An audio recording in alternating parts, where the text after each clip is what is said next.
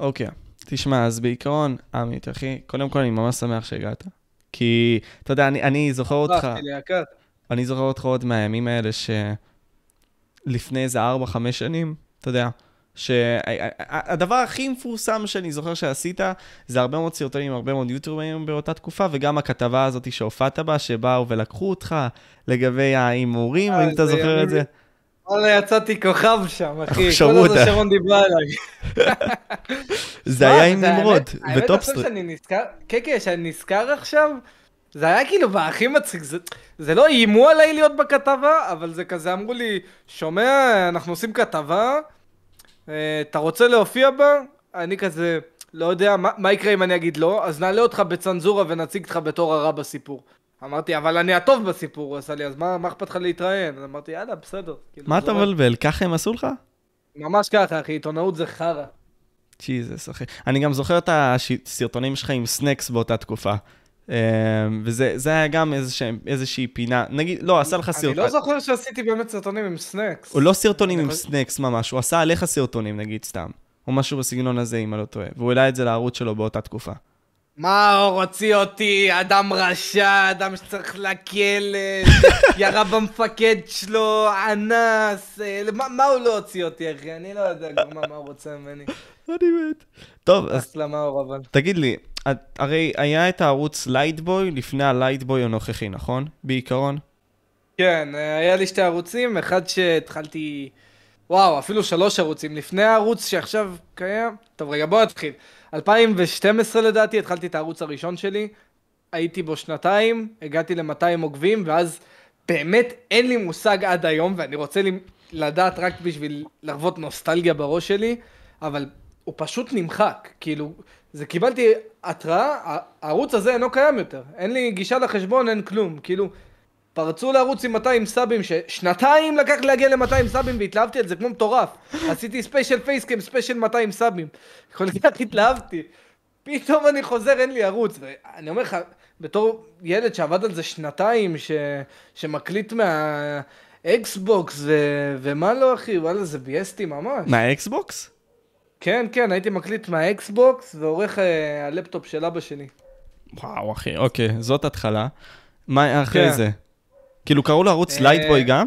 כן, כן, זה גם היה LightBoy. אחרי זה פתחתי עוד ערוץ שקראתי לו Fun in One, ואחרי שבועיים הבנתי שנמאס לי אז חזרתי ל LightBoy. אה, וככה בעצם נשאר LightBoy, אה, הערוץ שהרוב מכירים מהקטעים ב-CS וכל ה... כל ה... Overwatch וכל האלה. כן, כן, כן, כל מה שעשיתי שם, אני כבר לא זוכר באמת. אה, אבל שם היה LightBoy, ואז כאילו, לא יודע, אני החלטתי עם עצמי שוואלה, כאילו, למדתי הרבה דברים, ואני מרגיש שעשיתי הרבה טעויות בערוץ הזה, בין אם זה מבחינה מקצועית או לא יודע מה, ו, וגם האלגוריתם אה, לא, לא תמך בי, הוא לא, לא רצה לקדם אותי ולא כלום. אולי כי אני ערוץ ישן ופתאום נפתחו כל הערוצים החדשים, כל הרונן ג'י ג'י, כל, אה, כל הזיגי באיזה שנים אנחנו אני- מדברים? לא יודע, תקופה שרונן התחיל כזה. 2015 אולי- כזה הייתי אומר, 2016. זה- 2005, אז שנתיים אחרי זה. אז שנתיים אחרי זה פתחתי את LightBoy החדש. משהו כזה, שנייה, אני יכול לבדוק לך אפילו, רגע. אוקיי. בינתיים כזה אני אגיד ש... אני באמת לא, לא בטוח בשנים, אבל גם משהו כזה. זה היה לפני ה Fortnite? אה, שפתחתי את הערוץ החדש, זה היה בזמן ה Fortnite. אז הישן היה לפני, זה שנתיים לפני, כן, סגור, אוקיי, הבנתי. פתחתי את הערוץ הזה ב-2019. פורטנייט היה כאילו- ב-2017, אחי. ינואר 2019. לא, מה פתאום, אחי? אני אומר לך, אחי. ב- לא, אתה טועה, אחי. אתה אתה טועה. בוודאות, כי אני זוכר שאני בהתחלה התחלתי את הערוץ הזה עם הגרלה עם יוטיוברים של פורטנייט, שככה עליתי ישר אה, ל-10,000 עוקבים אה, עם, אה, תוך, תוך איזה חודש, חודשיים של עבודה. אחי, פורטנייט יצא ב-31 ליולי 20, נו, 2017, אחי. רגע, ומתי הוא פרץ? מתי הוא פרץ? בסדר, אחי, בוא נסתכל. בסדר, לא משנה, אני לא אתווכח איתך על הקטנות, נו, זה לא לא לא רלוונטי. משנה, קיצר, אז היה לי... קיצר, היה לי את הערוץ ההוא, עכשיו יש לי את הערוץ הזה. אה, הערוץ הישן שלי של לייטבוי, איפה שלא עשיתי דף חדש, אה, אז עכשיו הוא הפך לערוץ בשם סייק, אה, ועתיד להפוך לסייק פרודקשן. ומה שאני עושה שם, אני בעצם מנצל את יכולות הבימוי, צילום, עריכה, אה, לערוץ אחד. אני האמת שם עם עוד שותף, אחד בשם פינטו, אחלה בחור, בקרוב כולם ישמעו עליו, אני בטוח. אתה יכול לקרב את המיקרופון יותר אליך? מחילה. אני לא יודע למה זה עושה את זה, יש לי מיקרופון באיזה 3,000 שקל. ואתה רואה סמסון Q2U עושה את העבודה, אחי. קיצר, אה, אז אני אומר, יש לי עוד שותף בשם אה, פינטו לערוץ הזה, ובעצם שם אנחנו עושים הפקות, אה, קליפים, אם יצא חתונות, לא יודע מה, כרגע אנחנו מתמקדים על תחום המוזיקה, כי זה עולם ש, שאני מאוד נהנה ממנו, ובוא נראה מה בעתיד. בוא נראה מה בעתיד. אז אוקיי, בוא, בוא נפרק את זה יותר. בוא נתייחס יותר לערוץ לייטבוי שהיה לך לפני החדש. מה גרם okay. אוקיי. לאנשים, לדעתך, לצפות בך?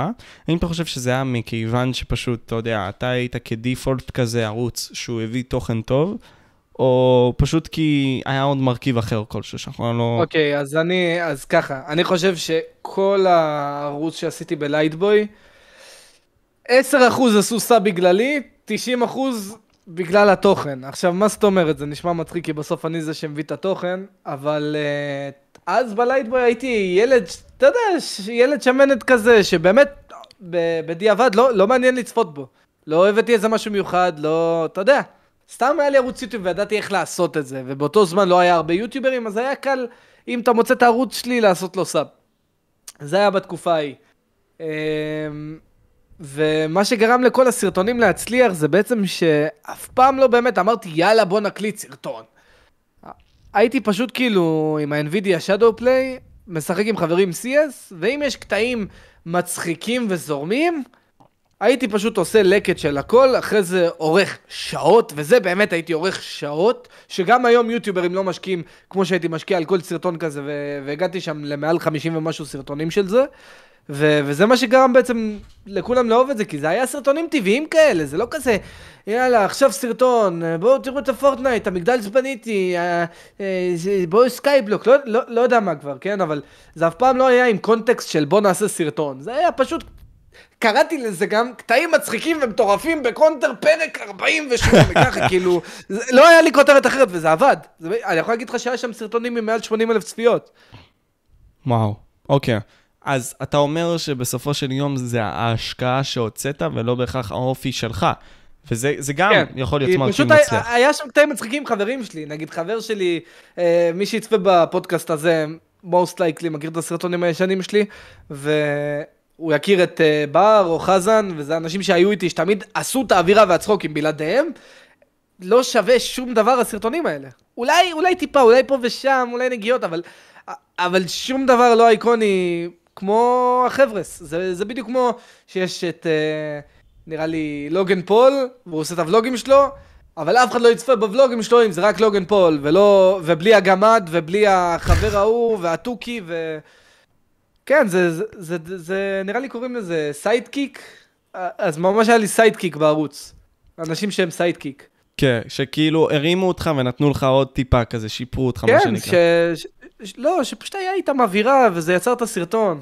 הבנתי. איפה אני מרגיש שכן השתפרתי בערוץ החדש? כי בערוץ החדש באמת למדתי מטעויות כבר, אתה יודע, אתה מתבגר, אה, בין אה, גיל 15-16 לבין 17-18 אה, או 19, יש הבדל גילאים עצום בראש שאתה מתפתח. ו- ובכלל, אחרי צבא זה בכלל.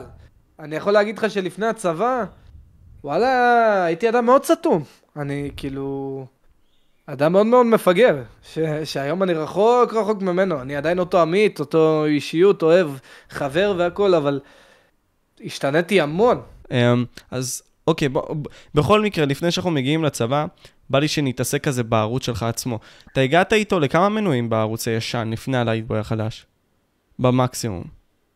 אני חושב ש-22 אלף, ואז, uh, אתה יודע, הפסקתי לעלות בו ומחקתי סרטונים, אז ירדו איזה 2,500, משהו כזה. אוקיי, okay. אז פה אני שואל את השאלה הזאת, כלומר, אתה יודע, עם, עם העוצמה הזאת שגדלת, והפכת להיות יוטיובר די גדול בקהילה באותם זמנים, כן, מה, מה אינסנט, כאילו, מה הדברים שקיבלת מתוך זה, ולמה אני מחזיק, לא משנה, עזוב, כאילו, אני, אני לא, לא יודע למה אני מחזיק את זה. אה, מה קיבלת מזה? מה הדברים שקיבלת מזה? מה הדברים שהתלוו לזה, כלומר? אתה אמרת, נגיד סתם, אנחנו דיברנו על הסרטון הזה של חסות כלשהי, חסות רוסית. מה, מה נגיד סתם בסגנון הזה קיבלת?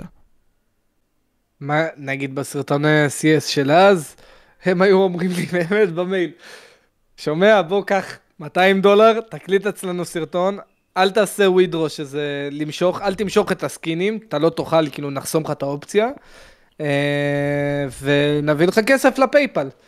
אז אתה יודע, בהתחלה אמרתי, וואלה, מגניב, וואלה, חזק. אז אה, באתי, עשיתי סרטון, וזכיתי בדברים מטורפים, אתה יודע, הייתי ילד, התלהבתי, אמרתי, בואנה, יש לי אשכרה סרטון כמו של האלה בחו"ל. ממש התלהבתי, יצא משהו מגניב, יצא תוכן, אני מקבל על זה כסף. וואלה, מגניב. ואז כאילו, חבר שלי, חזן, בדיוק האיר את העיניים שלי ואמר לי, עמית, זה נשמע לי מפגר. תנסה שנייה להוסיף כסף לאתר ו- ותפתח כאילו משתמש אחר. אז באמת פתחנו מהמשתמש שלו, ואני לא צוחק ששמנו שם איזה 50-60 דולר, וקיבלנו אולי דולר במצטבר. מה שקורה, הם בעצם עשו עליי whitelist, ומי שלא יודע מה זה whitelist, זה בעצם uh, רשימה במחשב שאתה יכול לסמן uh, שחקנים uh, מסוימים ולהעלות להם את האחוזי מזל. וזה מה שהם עשו לי בשביל שאני אציג שהאתר שלהם כל כך קל לזכות בו ויגרום לכל הילדים הקטנים שצופים בי ליהנות באתר הזה. אז אני הבנתי את זה, ואני הבנתי שגם האתר אה, אין לו אנגלית טובה לפי המיילים שהוא היה רושם לי, הוא היה רושם לי מיילים מפגרים. אה, ו- ואין להם מושג בטח במילה בעברית.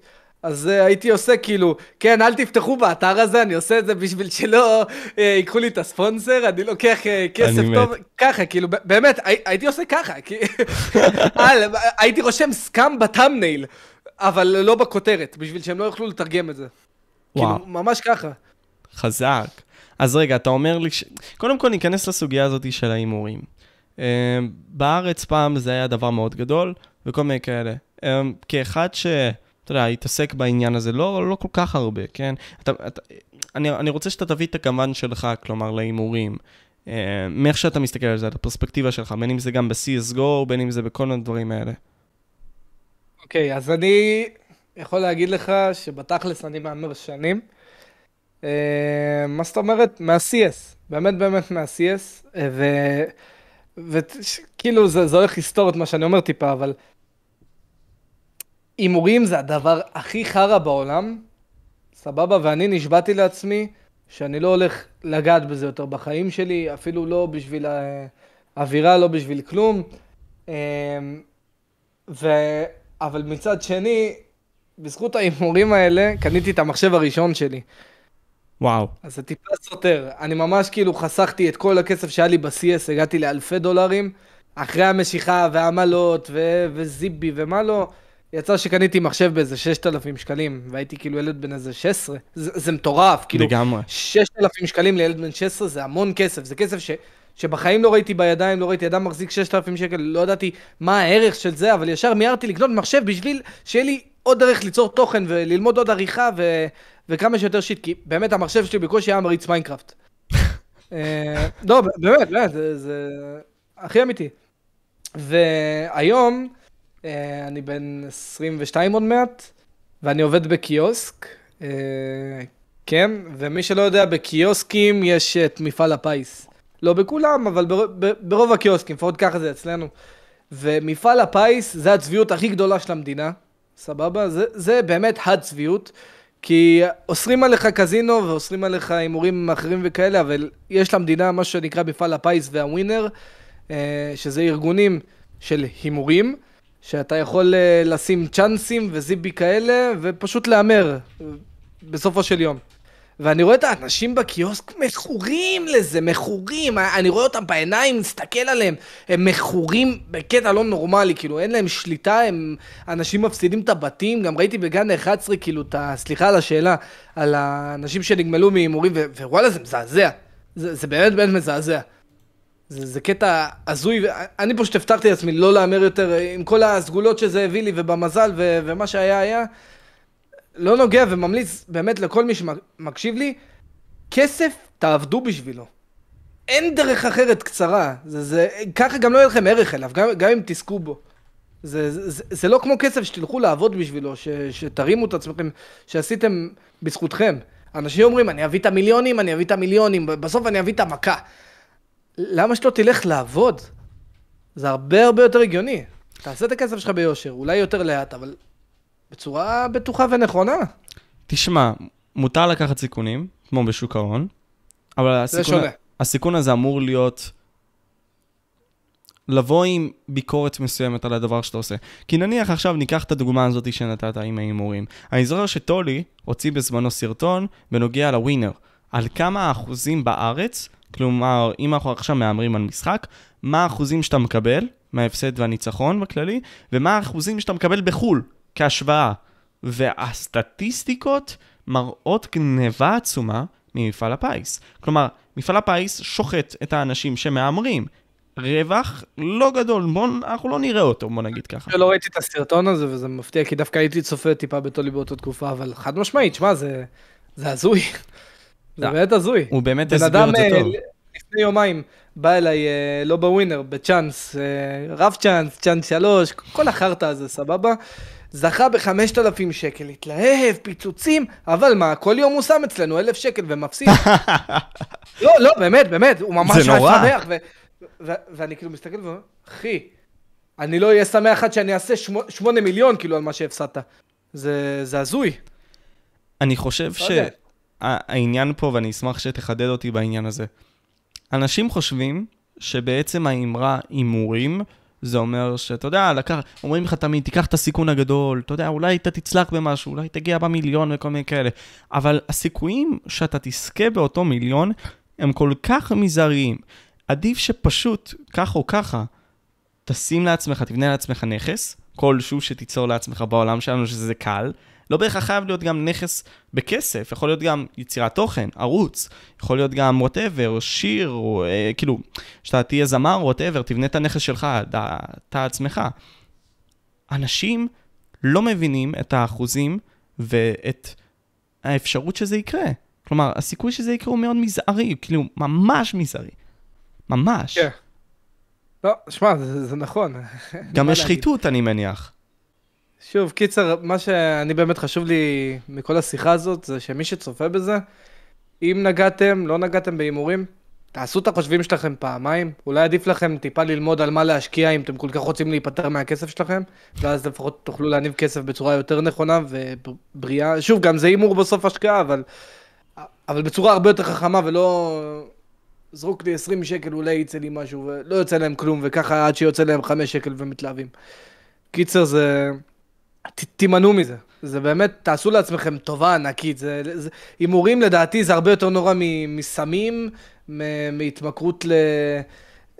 לניקוט... לא יודע, להכל, כאילו, זה, זה באמת חרא. כי אתה ראית את זה בפנים שלך, אחי, עם האנשים האלה. כן, כשאני עובד בקיוסק, אני פתאום, פתאום מע- מעכל שיש אשכרה נרקומנים כאלה. ווואלה, אני, אני מקווה מאוד שהם לא יראו אותי בפודקאסט הזה, אותם אנשים, למה הם אנשים מפחידים טיפה. אני מאמין לך, אחי, אני מאמין. תשמע, נחזור טיפה אחורה. אתה קיבלת הצעות מסוכנויות וכאלה בזמנים האלה שהיית עם uh, לייטבוי הישן? או היית בכנסים כלשהו? כאילו, נתחיל קודם כל עם סוכנויות והצעות כאלה, ואחרי זה אוקיי. כנסים.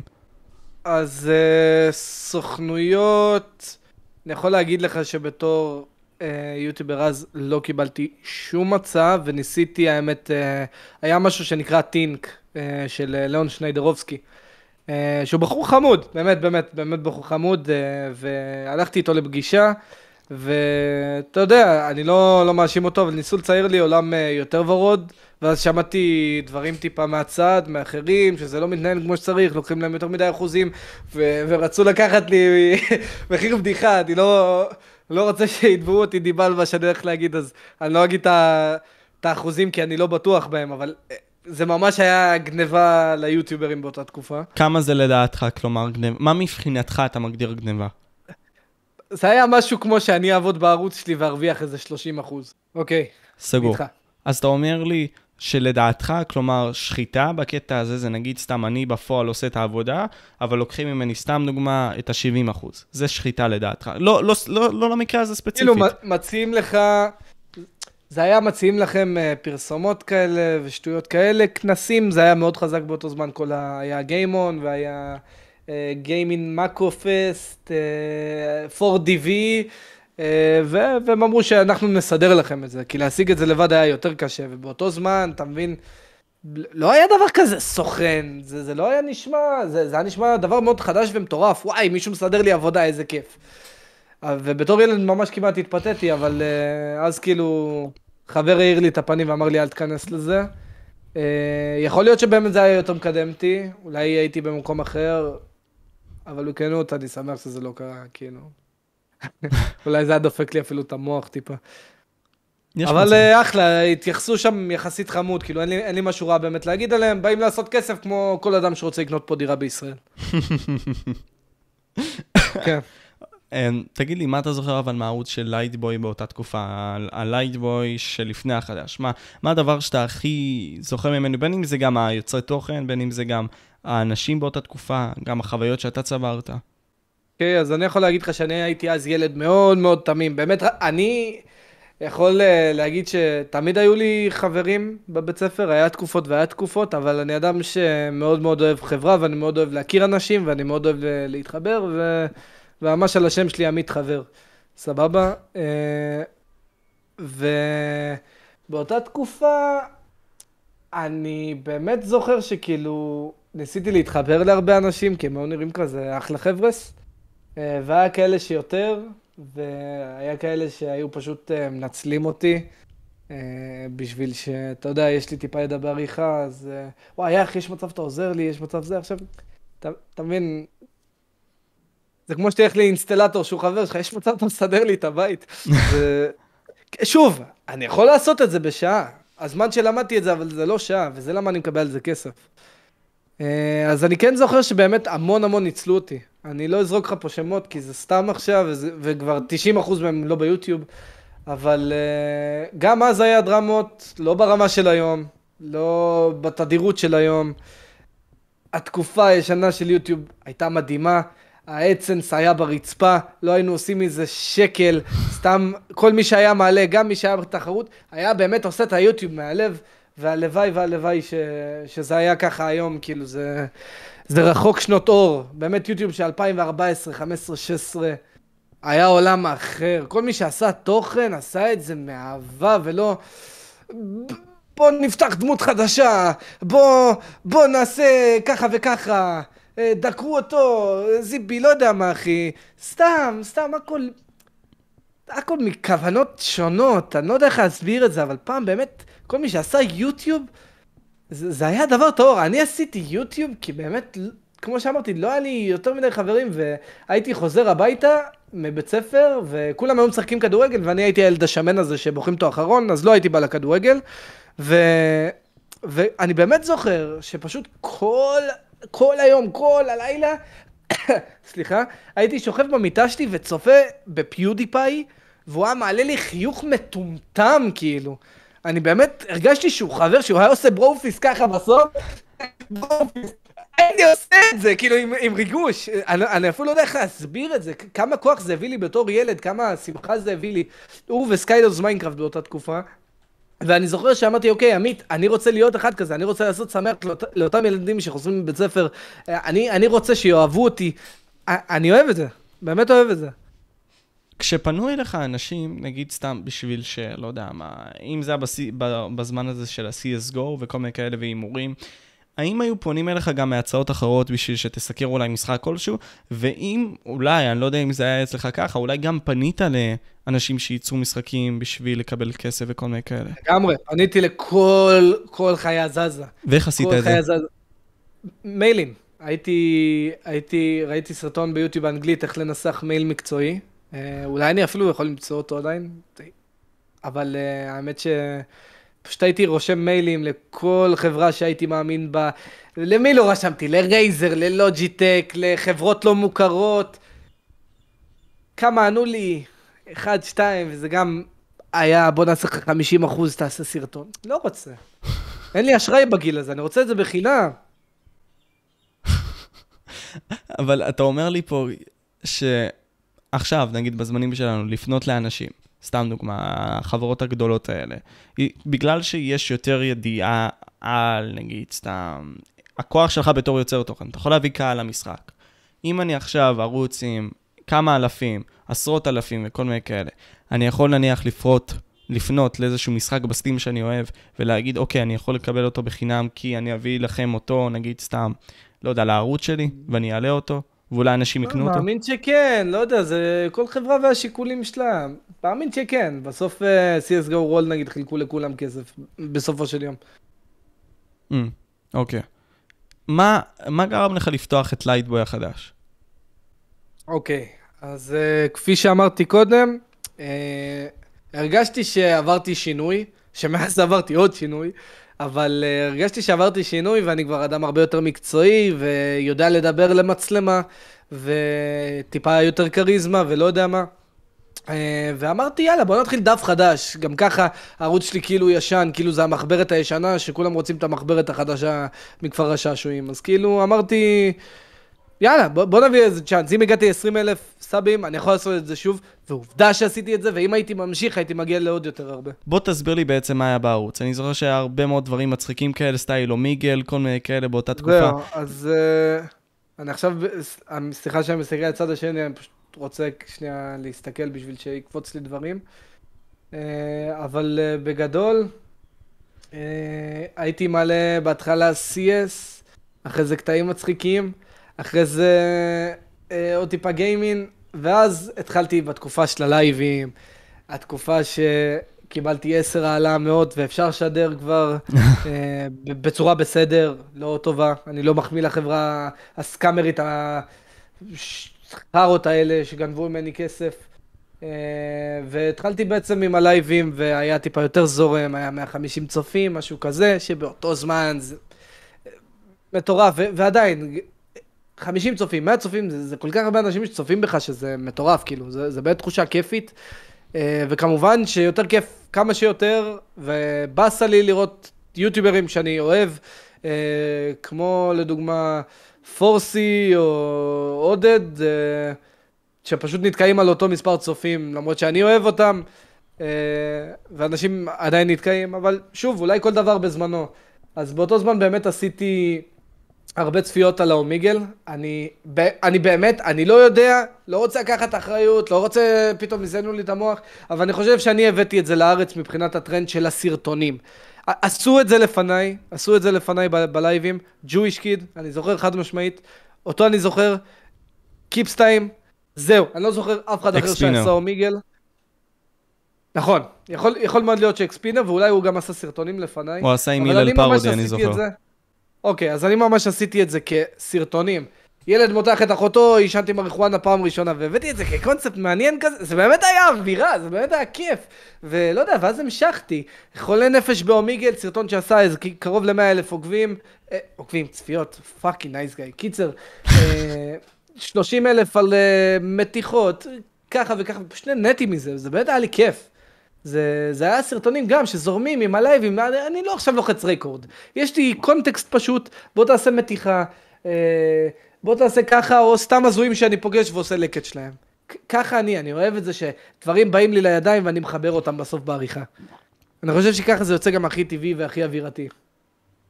והמשכתי עם הלייבים, אתה יודע, התחלתי לייב סיורים, היינו קוראים לזה. אה, זה רונן הביא לארץ. אה, והייתי בודק את הסטאפים, שזה כן אני הבאתי לארץ, וזין שלי שמישהו אחר אומר, לא יודע אם אתה מצנזר, אבל אני מקווה שיש לך עורך טוב. אלף זין שלי, אני, אני הבאתי את הסיקור סטאפים. אני עורך, מעולה. אחי, אני עורך. מעולה. אז אני הבאתי את הסיקור סטאפים לארץ, ולא אכפת לי שיעשו עוד, באהבה, זה מחמיא, זה, זה מדהים, זה אומר שזה עובד. אה, וגם זה היה כיף, ומשם התחיל לי באמת הפיקים של הצפיות. משם אה, פנו אליי לעשות סיקור אה, למיקרופון ול ring light. ומשם גם עשיתי לייבים של עריכה, ששם באמת החזקתי איזה 600-500 צופים בלייב שאני עושה אפטר אפקטס. כאילו נכון, היה בכותרת, עושה מעבר לרונן, עושה מעבר לזיבי, אבל בסופו של דבר זה ארבע שעות שאני משתמש בתוכנה שאף אחד לא מבין ממנה מילה, כאילו. שזה... זה לא עכשיו כמו גולל באינסטגרם, שכולם יודעים איך אינסטגרם עובד, זה... אפטר אפקט זה תוכנה אחוז שרמוטה. ממש תוכנה. מה, מה... לא יודע, היה, היה לי כיף לראות שאנשים צופים בזה. באמת כיף. Hmm. היה, היה את הקטע הזה של... יש שתי סוגים של אורחים. סוג אחד שהוא פחות הגיע לארץ אם בכלל, הסוג הזה של הדוקו, כמו בנטפליקס, סבבה? שהם באים ועושים לך את ה-20 דקות האלה של העריכה המטורפת הזאת עם המידע המטורף וכל מיני כאלה. לנגד לכך יש לך את היוצר תוכן, שהוא עושה לך את רוב, כמו כל הסרטונים בארץ. עריכה לא כזאת גדולה, גבוהה, ברמה הגבוהה, ופשוט מייצרים את התוכן. לדעתך ערוצים שממש משקיעים בעריכה, כאילו סופר משקיעים בעריכה, אם הם יבואו לארץ, אם יעשו מספרים מטורפים, או לדעתך הקהל עצמו בארץ לא מעריך את האיכות? אז אני אגיד לך מה, יש לנו אה, אחד כזה שמייצג אותנו בכבוד ברמת העריכה, אולי יש יותר ולא, והעיניים שלי לא ראו ואני חי מתחת לבועה, אבל יש אחד כזה וקוראים לו גיל גולן, ו... ונכון ועוד אחד, אלון גריני. פייר אקספלוז'ן? הוא אנימטור, אבל הוא גם מטורף, הוא גם מטורף, באמת מדהים, כל הכבוד לו, תותח על, אלוף. אבל אה, אלון גריני וגיל גולן, שתי אנשים מטורפים, אה, שיודעים לדבר למצלמה ולהעביר תוכן, ועורכים את הסרטונים ויודעים גם איך לצלם, וחקרו על תאורות, וחקרו על זוויות, וחקרו על איך לעשות בירול, ואיך... זה אנשים שמשקיעים ויש את זה וזה גם עובד. אממה, לוקח להם זמן להפיק את התוכן הזה, ובצדק. והקהל הישראלי לא, לא רעב לאיכות של התוכן, הוא, הוא, הוא רעב לכמה. הוא צורך את זה כמו ניקוטין, אני רוצה כמה שיותר, לא אכפת לי אם זה איכותי או לא, אני רק רוצה את זה. ככה הקהל הישראלי, ככה אני מרגיש שהוא. אני, כל סרטון שלי לא היה יורד מאיזה 12 שעות עריכה, ואני לא צוחק. כולל תסריט, אה, צילום והכל. סבבה? וזה זה היום יחסית... היום אני רואה עורכים שמסיימים סרטון בעשר דקות. מחבר את הקטעים, שם את ה outro ועשו לי sub שהכנתי כבר מראש, שהורדתי ב template מ Envato, זה מה שאני רואה. אולי, כן, כן, יש גם את רונן נגיד, שבאמת אה, עשה שינוי מטורף והרבה יותר עריכה בסרטונים שלו, ויש את אינדה גיים, שאני באמת תופס ממנו גאון ש, שמשקיע, אבל שוב, התוכן פה בסופו של דבר, הוא לא, לא ברמה גבוהה, זה, זה, זה עובר עריכה מאוד קלה ומאוד פשוטה, ואני אגיד לך את האמת, אין סיבה להשקיע לקהל שלא רוצה השקעה, זה לא כמו בחו"ל, שיש לך מיליוני יוטיוברים, ואז אוקיי, יש מלא תוכן, עכשיו בוא נמצא את האיכותי. כי יש תחרות. זה... כן, כן, יש תחרות של מי יותר טוב, אתה מבין? ו, ופה בארץ זה יש תחרות של מי מעלה יותר, שזה דפוק, לדעתי לפחות. אני אישית מעדיף לראות תוכן ערוך, איכותי, אני מעדיף לחכות שהסרט שאני כל כך רוצה, כמו אבטר 2, שייקח 11 שנים, 12 שנים, כמה שצריך, אבל שיביאו לי תוצר מטורף לעיניים שלי. אני מעדיף להיות סבלני. עכשיו, ברור שחושבים על זה כיוצר תוכן, אולי זה בכלל לא משתלם. זה לא משתלם אה, להוציא פחות סרטונים, אבל איכותיים, מאשר מלא סרטונים ולא איכותיים. מהסיבה הפשוטה שיש אלגורטום ביוטיוב, ואם אחרים יתחרו בך וימשיכו להעלות תוכן זבל והם יקבלו את הצפיות בזמן שאתה עורך את הסרטון שלך, אז אתה זה שתפסיד. וזה למה היוטיוברים בארץ בחיים כנראה לא, לא יהיה פה את המהפך הזה של איכות. כן, יש גם באמת אנשים כמו פדיקסול, אה, ושוב, יש עוד הרבה, אבל לא עכשיו ברמה של סיניקום.נט, או ברמה של אה, פיטר מקנון, או אנשים איכותיים באמת, כאילו ש... שלא אנשים, סליחה, שהתוכן שהם מביאים עבר תסריט, עבר צילום נכון, ב... נבדק עם תאורה נכונה, עריכה, הכל מחושב. זה לא פשוט יאללה בוא נקליט, נזרום, פורטנייט. כאילו, זה לא ככה.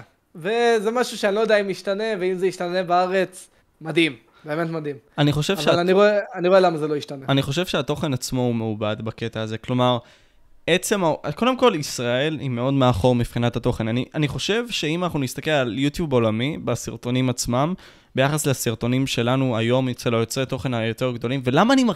טוב, אני אעיף את זה, את הסכין גילוח שלי, לזיפים שלי על הספנים, אחי.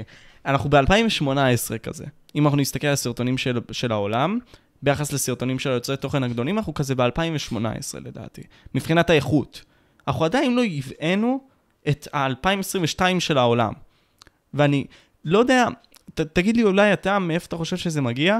מבחינתי, אני חושב שזה מגיע גם מכספים שלא מגיעים עדיין, במיוחד ליוצרי התוכן. תשמע, הסוכנויות עושות פה משהו, בסדר? בין אם זה Finest, בין אם זה נום, whatever, או כל סוכנות אחרת שהיא proper סוכנות. מה שדיברתי עכשיו זה קבוצות, סוכנות בכללי, כנסים אולי, כל מיני כאלה. Um, מאיפה אתה חושב שזה מגיע? כסף. נטו, תשמע, יש לך את דילן דרור, שוואלה אחי, הבן אדם מטורף. האמת, תשמע, מלא קנאים אני רואה בתגובות שלו, וזה עושה לי חיוך אחוז שרמוטה. אה, ודילן דרור באמת זה ש...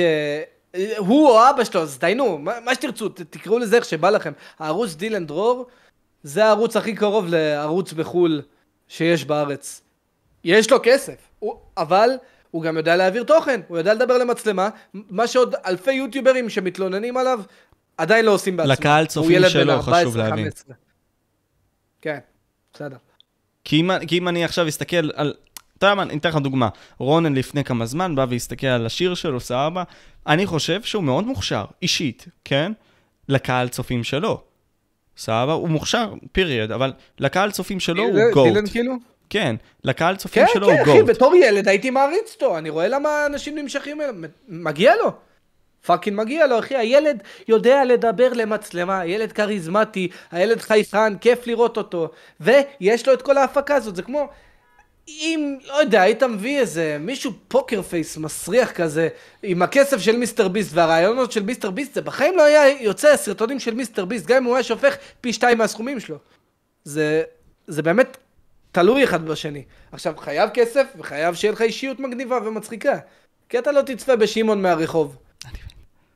אתה מבין מה אני אומר? כן. אני חושב שהעניין הזה, אם אנחנו עכשיו יותר נרחיב על מה שאתה אומר, זה מגיע גם העניין הזה של הכסף, במיוחד בעניין הזה שיוצרי תוכן, מעטים מהם יכולים לקחת, לעזוב את העבודות שלהם וללכת פול און על זה. נגיד פיני בראל, סתם דוגמה. באמת באמת קשה. עושה את קשה. זה. אבל מעטים עושים את זה, אתה מבין? נגיד, נכון, פיני, נכון. בגלל שפיני עצמו הוא עיתונאי, בספורט באיכות גבוהה בכלי, זה הערוץ שלו, בגלל שהוא עיתונאי, אז אתה יודע, גם יש לו הכנסה כזאת מהצד וכל מיני כאלה, וגם הערוץ שלו מתחיל להרוויח סכומים ממש טובים. על זה כי הוא ב grind fucking כל כמעט יום, אחי, והוא לוקח את הערוץ שלו בתור business. שמע, דיברתי איתו בפרטים, זה... הוא מהאנשים שהם ה- head of the game, אחי, בקטע כן, הזה. וזה, וזה היופי של מה שנקרא אה, גודל ההשקעה מבחינת זמן וגודל הרווחה. ותשמע, אני אומר לך את האמת, רציתי להגיד את זה בהמשך הפודקאסט, אבל כבר נזרום על זה עכשיו. אני מתכנן לחזור בענק ליוטיוב. אני מתכנן להביא תוכן בין זבל לאיכותי. אני הולך בעצם להביא פה שינוי. אני לא הולך להגיד עכשיו יותר מדי מה אני הולך לעשות, אבל אני אומר שזה משהו שלא היה בארץ, זה לא דורש ממני יותר מדי כסף, זה דורש סכום התחלתי, אה, שכבר חסכתי בצד ואני שם את זה כהשקעה. אה, ולא, אני לא עושה את זה עכשיו כי אני רואה פוטנציאל אה, שאני הולך להיות עשיר מזה, אני לא, אבל זה כן יוכל להכניס לי כסף ברמה שאני אוכל לחיות במדינה, ומאוד קשה לחיות במדינה ולעשות את uh, מה שאתה אוהב, שזה בכלל אבסורד. Uh, אז אני באמת מתכנן להביא לפה תוכן איכותי, כן, לא פיטר מקנון, לא האנשים האלה, כי עדיין אין לי את התקציב, ואם היה לי והיה פה את הקהל שרעב לזה, הייתי עושה את זה. אבל זה עדיף לי להפיץ כמה שיותר סרטונים מהר. באיכות עדיין יותר טובה ממה ש... שהשאר מעלים. אתה גם עובד, אחי, חשוב עושה... לזכור את זה. כן, כן, אני, אני עובד ויש לי מערכת יחסים uh, כבר מעל שנתיים, ו... והכל טוב ויפה, uh, ואני גם בקרוב עוזב את הבית שלי, שזה בכלל הימור מטורף, uh, כי אני עדיין גר אצל ההורים, אבל uh, צריך גם uh, להת... להתבגר ולצאת מהבית, uh, אני אהיה כנה, לא מבחירה. Uh, הבחירה של ההורים שלי, אבל במקום לבכות על זה ולהגיד כמה רע לי בחיים, אני מקבל את זה ואצליח. אז אני מוכן לקחת את ההימור של, אה, כן, אני לא עכשיו אעבוד עבודה משרה מלאה, אני אהפוך עבודה משרה מלאה. אני אעשה מה שאני אוכל, והכל רשום לי, ושוב כרגע אני לא מפרט יותר מדי מה הולך להיות.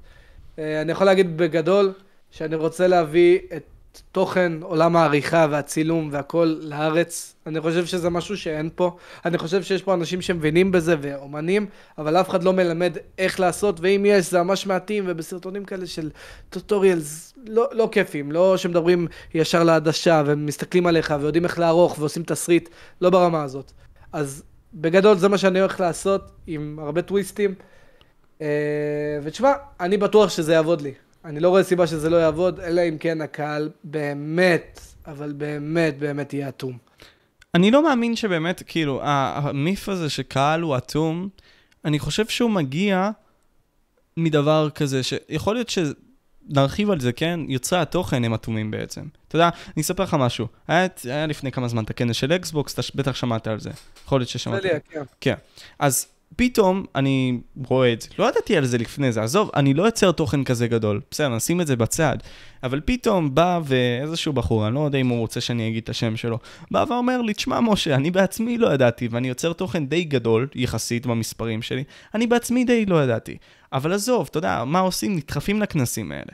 מבקשים מהבן אדם הזה אולי את המספר, אתה בקטנה שומע על זה. אתה בא, פונה ליחצן, ונכנס לשם, כי היוטיוברים הגדולים, לא ייתנו לך את האפשרות לבוא. כי יכול להיות שאתה לא מוזמן, אז זה יהיה מוזר כזה להגיד. או יכול להיות שאתה תגנוב להם את ה spotlight, כי אתה יודע, למה לחלוק את הגדולה? יכול להיות. אני לא יודע מה להגיב על זה, יכול להיות שככה זה עובד, האמת, אני לא יודע. לא רוצה להגיד סתם, אבל... אה, אני, אני, אני, פשוט, אני פשוט ארחיב על מה שאתה אומר, גם על, בקטע הזה של uh, מה שאתה רוצה להביא עם העריכה וכל מיני כאלה, דיברתי על זה עם טימבלסט בזמנו, וטימבלסט אמר לי, תשמע, בסופו של יום, היוצרי תוכן, זה, להיות הבן אדם ה cool זה להיות היוצר תוכן הזה. כולם כמעט היום יוצרי תוכן, בין אם הם רוצים את זה או לא. טיק טוק גורם לך להיות יוצר תוכן. שאלה אם אתה קטן או גדול. יוצר תוכן. זהו, אז כולם כמעט יוצרי תוכן. אז אתה תופס את המשבצת הזאת ואומר, אוקיי, סתם דוגמה, אני סתם זורק, לא יודע אם זה באמת יהיה ככה. אוקיי, אני רואה עכשיו את הבן אדם הזה שרוצה להתחיל ב Premiere לעשות את הדברים. אוקיי, מה הדבר הטוב לעשות לו? או זוויות, אוקיי, בוא, בוא ננסה להבין בעצם איך אנחנו משחקים עם זוויות, מה הופך אותך ליוטיובר יותר טוב. למלא את המשבצת הזאת יכולה להפוך אותנו בעצם ליוטיוברים יותר טובים. ולהעלות אותנו ככה, לדעתי.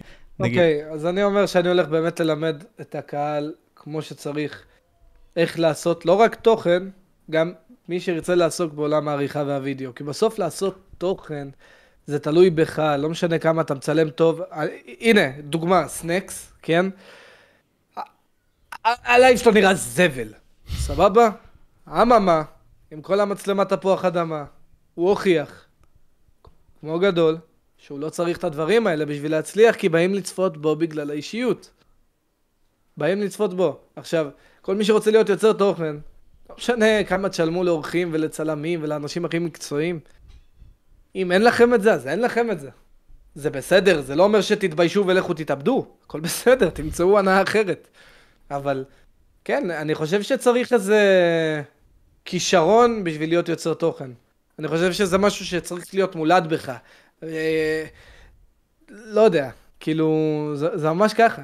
נגיד, יש אחד שאני חייב לציין, שהוא מדהים, באמת, אני חושב שהוא מצחיק, ותמיד בצבא הוא הצחיק אותי, ויצא לי גם לשבת איתו פעם אחת, אה, קוראים לו איתמר הר אבן.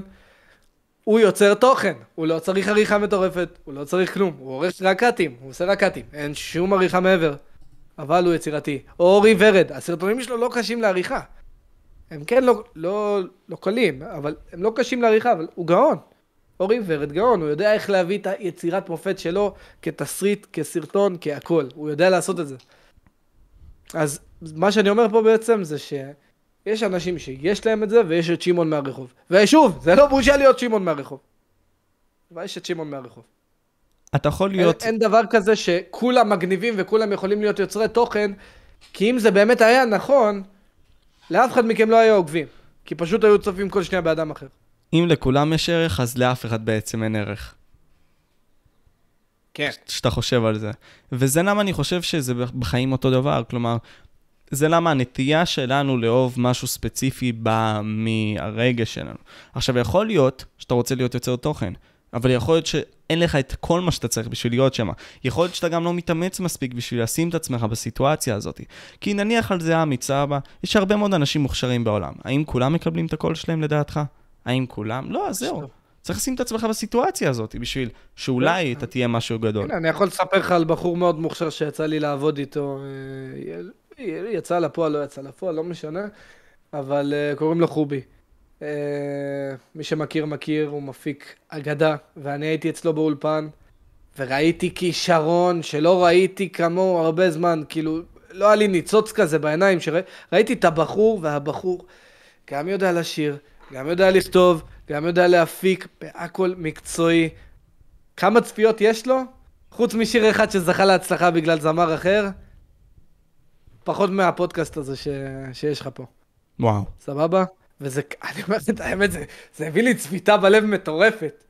אז uh, לימדתי אותו טיפה איך להתערבב, ואמרתי לו, תתחיל uh, לתרום ליוטיוברים uh, שתי דולר חברי כזה, חברי, כן, ככה, ככה זה עובד, בסוף זה התמורה שהם מביאים לך, תבדוק את השיר שלי, הקהל רואה את זה, זה פרסום.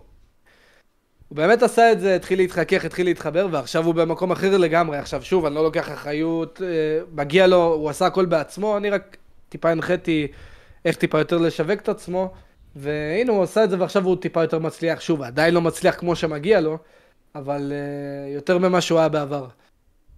איך להתחבר ו... ליוצרי תוכן בקטע הזה? כלומר, אתה עכשיו ציינת את זה עם חובי. ואתה יודע מה, בלקבירד אמר כזה, אתה יודע, אולי זה יתיישב בדיסקורד, אולי כזה לשלוח הודעות שם. נגיד, אני זוכר, אתה יודע, אני הכרתי את רונן מזה שפשוט שלחתי לו הודעה רנדומלית. כאילו, לא הודעה רנדומלית, אלא תרמתי לו, כמו שאתה אמרת עכשיו, את השתי כן, דולר כן, האלה. כן, כי ככה זה עובד, בוא, נו, זה לא... ופתאום, אחי, הוא לעשות. התחיל עם הזמן לראות את הפודקאסטים שלי, אחי, התחיל לעקוב אחריי, אמר, וואו, מי זה הפודקאסטר המעניין הזה? שם לי עוקב. עכשיו בסטרימים שלו רואה את הפודקאסטים שלי מדי פעם, אחי. בהתחלה. כן. אז אז לא? תסביר, אחי, איך ה networking הזה עובד. כלומר, איך אני יכול לקשור את עצמי אתם צריכים להיות מאוד טובים, סבבה? עכשיו, פרסום זה דבר שתמיד היה יקר ותמיד יהיה יקר ושיישאר ככה, סבבה? זה אמור להיות ככה, כי אם לא העולם שלנו כנראה יקרוס. עכשיו, אתם צריכים למצוא איך לשווק את עצמכם. אם תעשו פרסומת בטלוויזיה זה לא יעניין לאנשים את הביצה. אם תעשו פרסומת ביוטיוב, אחרי חמש דקות הם ידלגו, אבל היום יש לכם את התרומות ליוטיוברים. אתם מקדישים 2, 5 דולר, 10 דולר, 20 דולר, אני מגזים 100 דולר וזה עדיין לא הרבה כסף לפרסום. תרמתי עכשיו נגיד 100 דולר לרונן, אני בדיוק רואה שהוא בלייב פה, התמניל קפץ לי. אה, תורם לו 100 דולר, היי אח, אשמח שתשמע את השיר החדש שלי ותביא דעה. מה הוא עושה? הוא עושה את זה. הוא שומע את השיר בלייב מול 2,500 צופים, שזה 2,500 אנשים ששומעים שיר, שעתיד לספר לחברים שלהם על השיר אם הם אהבו אותו, שעתיד לספר למשפחה שלהם, וככה זה בלופ, לא נגמר. וככה אתה ממשיך עם עוד סטרימרים ועוד סטרימרים ועוד סטרימרים, ואין בזה משהו בושה. בסופו של דבר התרומה לא באמת תרומה. 90% מהתרומות זה לא כי אני נחמד ונדיב. זה כי רציתי את התשומת לב שלך. זה כי רציתי טיפה לפרסם את עצמי. זה כי... בסדר. זה, זה, זה הרעיון של תרומה. קוראים לזה תרומה כי זה נחמד לא, לאוזן. אבל שוב, אין עם זה בעיה. ככה זה עובד וככה זה יעבוד וזה בסדר גמור. אז אני חושב שככה זה דרך טובה להתערבב. אז אם אתם יוצרים שיט שהוא באמת איכותי, תפרסמו אותו ככה. אני לא רואה עם זה בעיה. לא אומר לכם עכשיו, תרמו אלף דולר, תצאו עליי, יא בן זונה, תרמתי לו אלף דולר, הוא אמר שהשיר שלי חרא. והוא הופק במובי מייקר. לא. קודם תהיו בטוחים שהשיר שלכם טוב, תשמעו דעות של חברים, או לא רק שיר, הפקה, כל מה שאתם רוצים להציג. אחרי שאתם בטוחים בעצמכם, באמת, תפנו ליוטיובר, תשאלו אפילו בפרטים, הוא יכול לפרסם. כנראה שהוא יגיד לכם לא, כי העבודה שלו בסוף זה גם כוח פרסומי. אה, ותעשו את התהליך הזה פשוט. זה הכל. בוא נפרק את זה עכשיו, הרי אתה אמרת לי, אוקיי, אני, אתה יודע מה, נתחיל מהנקודה הזאת. אני חושב שיוצרי תוכן לא מבינים את הערך המספרי שהם יכולים להביא לתמונה. יעצור אותך, אתה טועה מאוד. הם יודעים, והם לא תמימים, ו... לא, אבל הם יכולים להביא זה יותר, באמת זאת אוקיי. הכוונה שלי. כלומר, פדרו, אה, סתם אוקיי, דוגמה, נכון. דיברתי איתו על זה בפודקאסט. הוא אמר לי, תשמע, אתה יודע, פעם היו יכולים לעשות איתי באצבע, עכשיו כבר לא בקטע הזה. כלומר, אני, מבין איך נכון, הדברים אנשים עובדים. לאט לאט לומדים, בסדר גמור, וככה צריך, אחי. בסופו של דבר, יוטיוב היום, והטיק טוק, והאינסטגרם, זה הכוח פרסומי הכי חזק. יותר... למי אכפת מפרסומות בטלוויזיה? מישהו אשכרה מסתכל על זה, כולם בטלפון שיש פרסומת זה בטלוויזיה. overrated. זה לא מעניין. אז אתה אומר שדיברנו על העניין הזה שחדשות זה כבר overrated, כל הדברים האלה, זה כאילו, לא הכוח, מעניין, אחי. הכוח נמצא ברשתות החברתיות. כן, מה שנקרא פרסומת סמויה, כי אתה יודע, בסוף, אה, אם עכשיו היוטיובר האהוב עליך ישמע שיר, אז אולי הילד הקטן ירצה גם לאהוב את- אותו שיר, ויתעניין.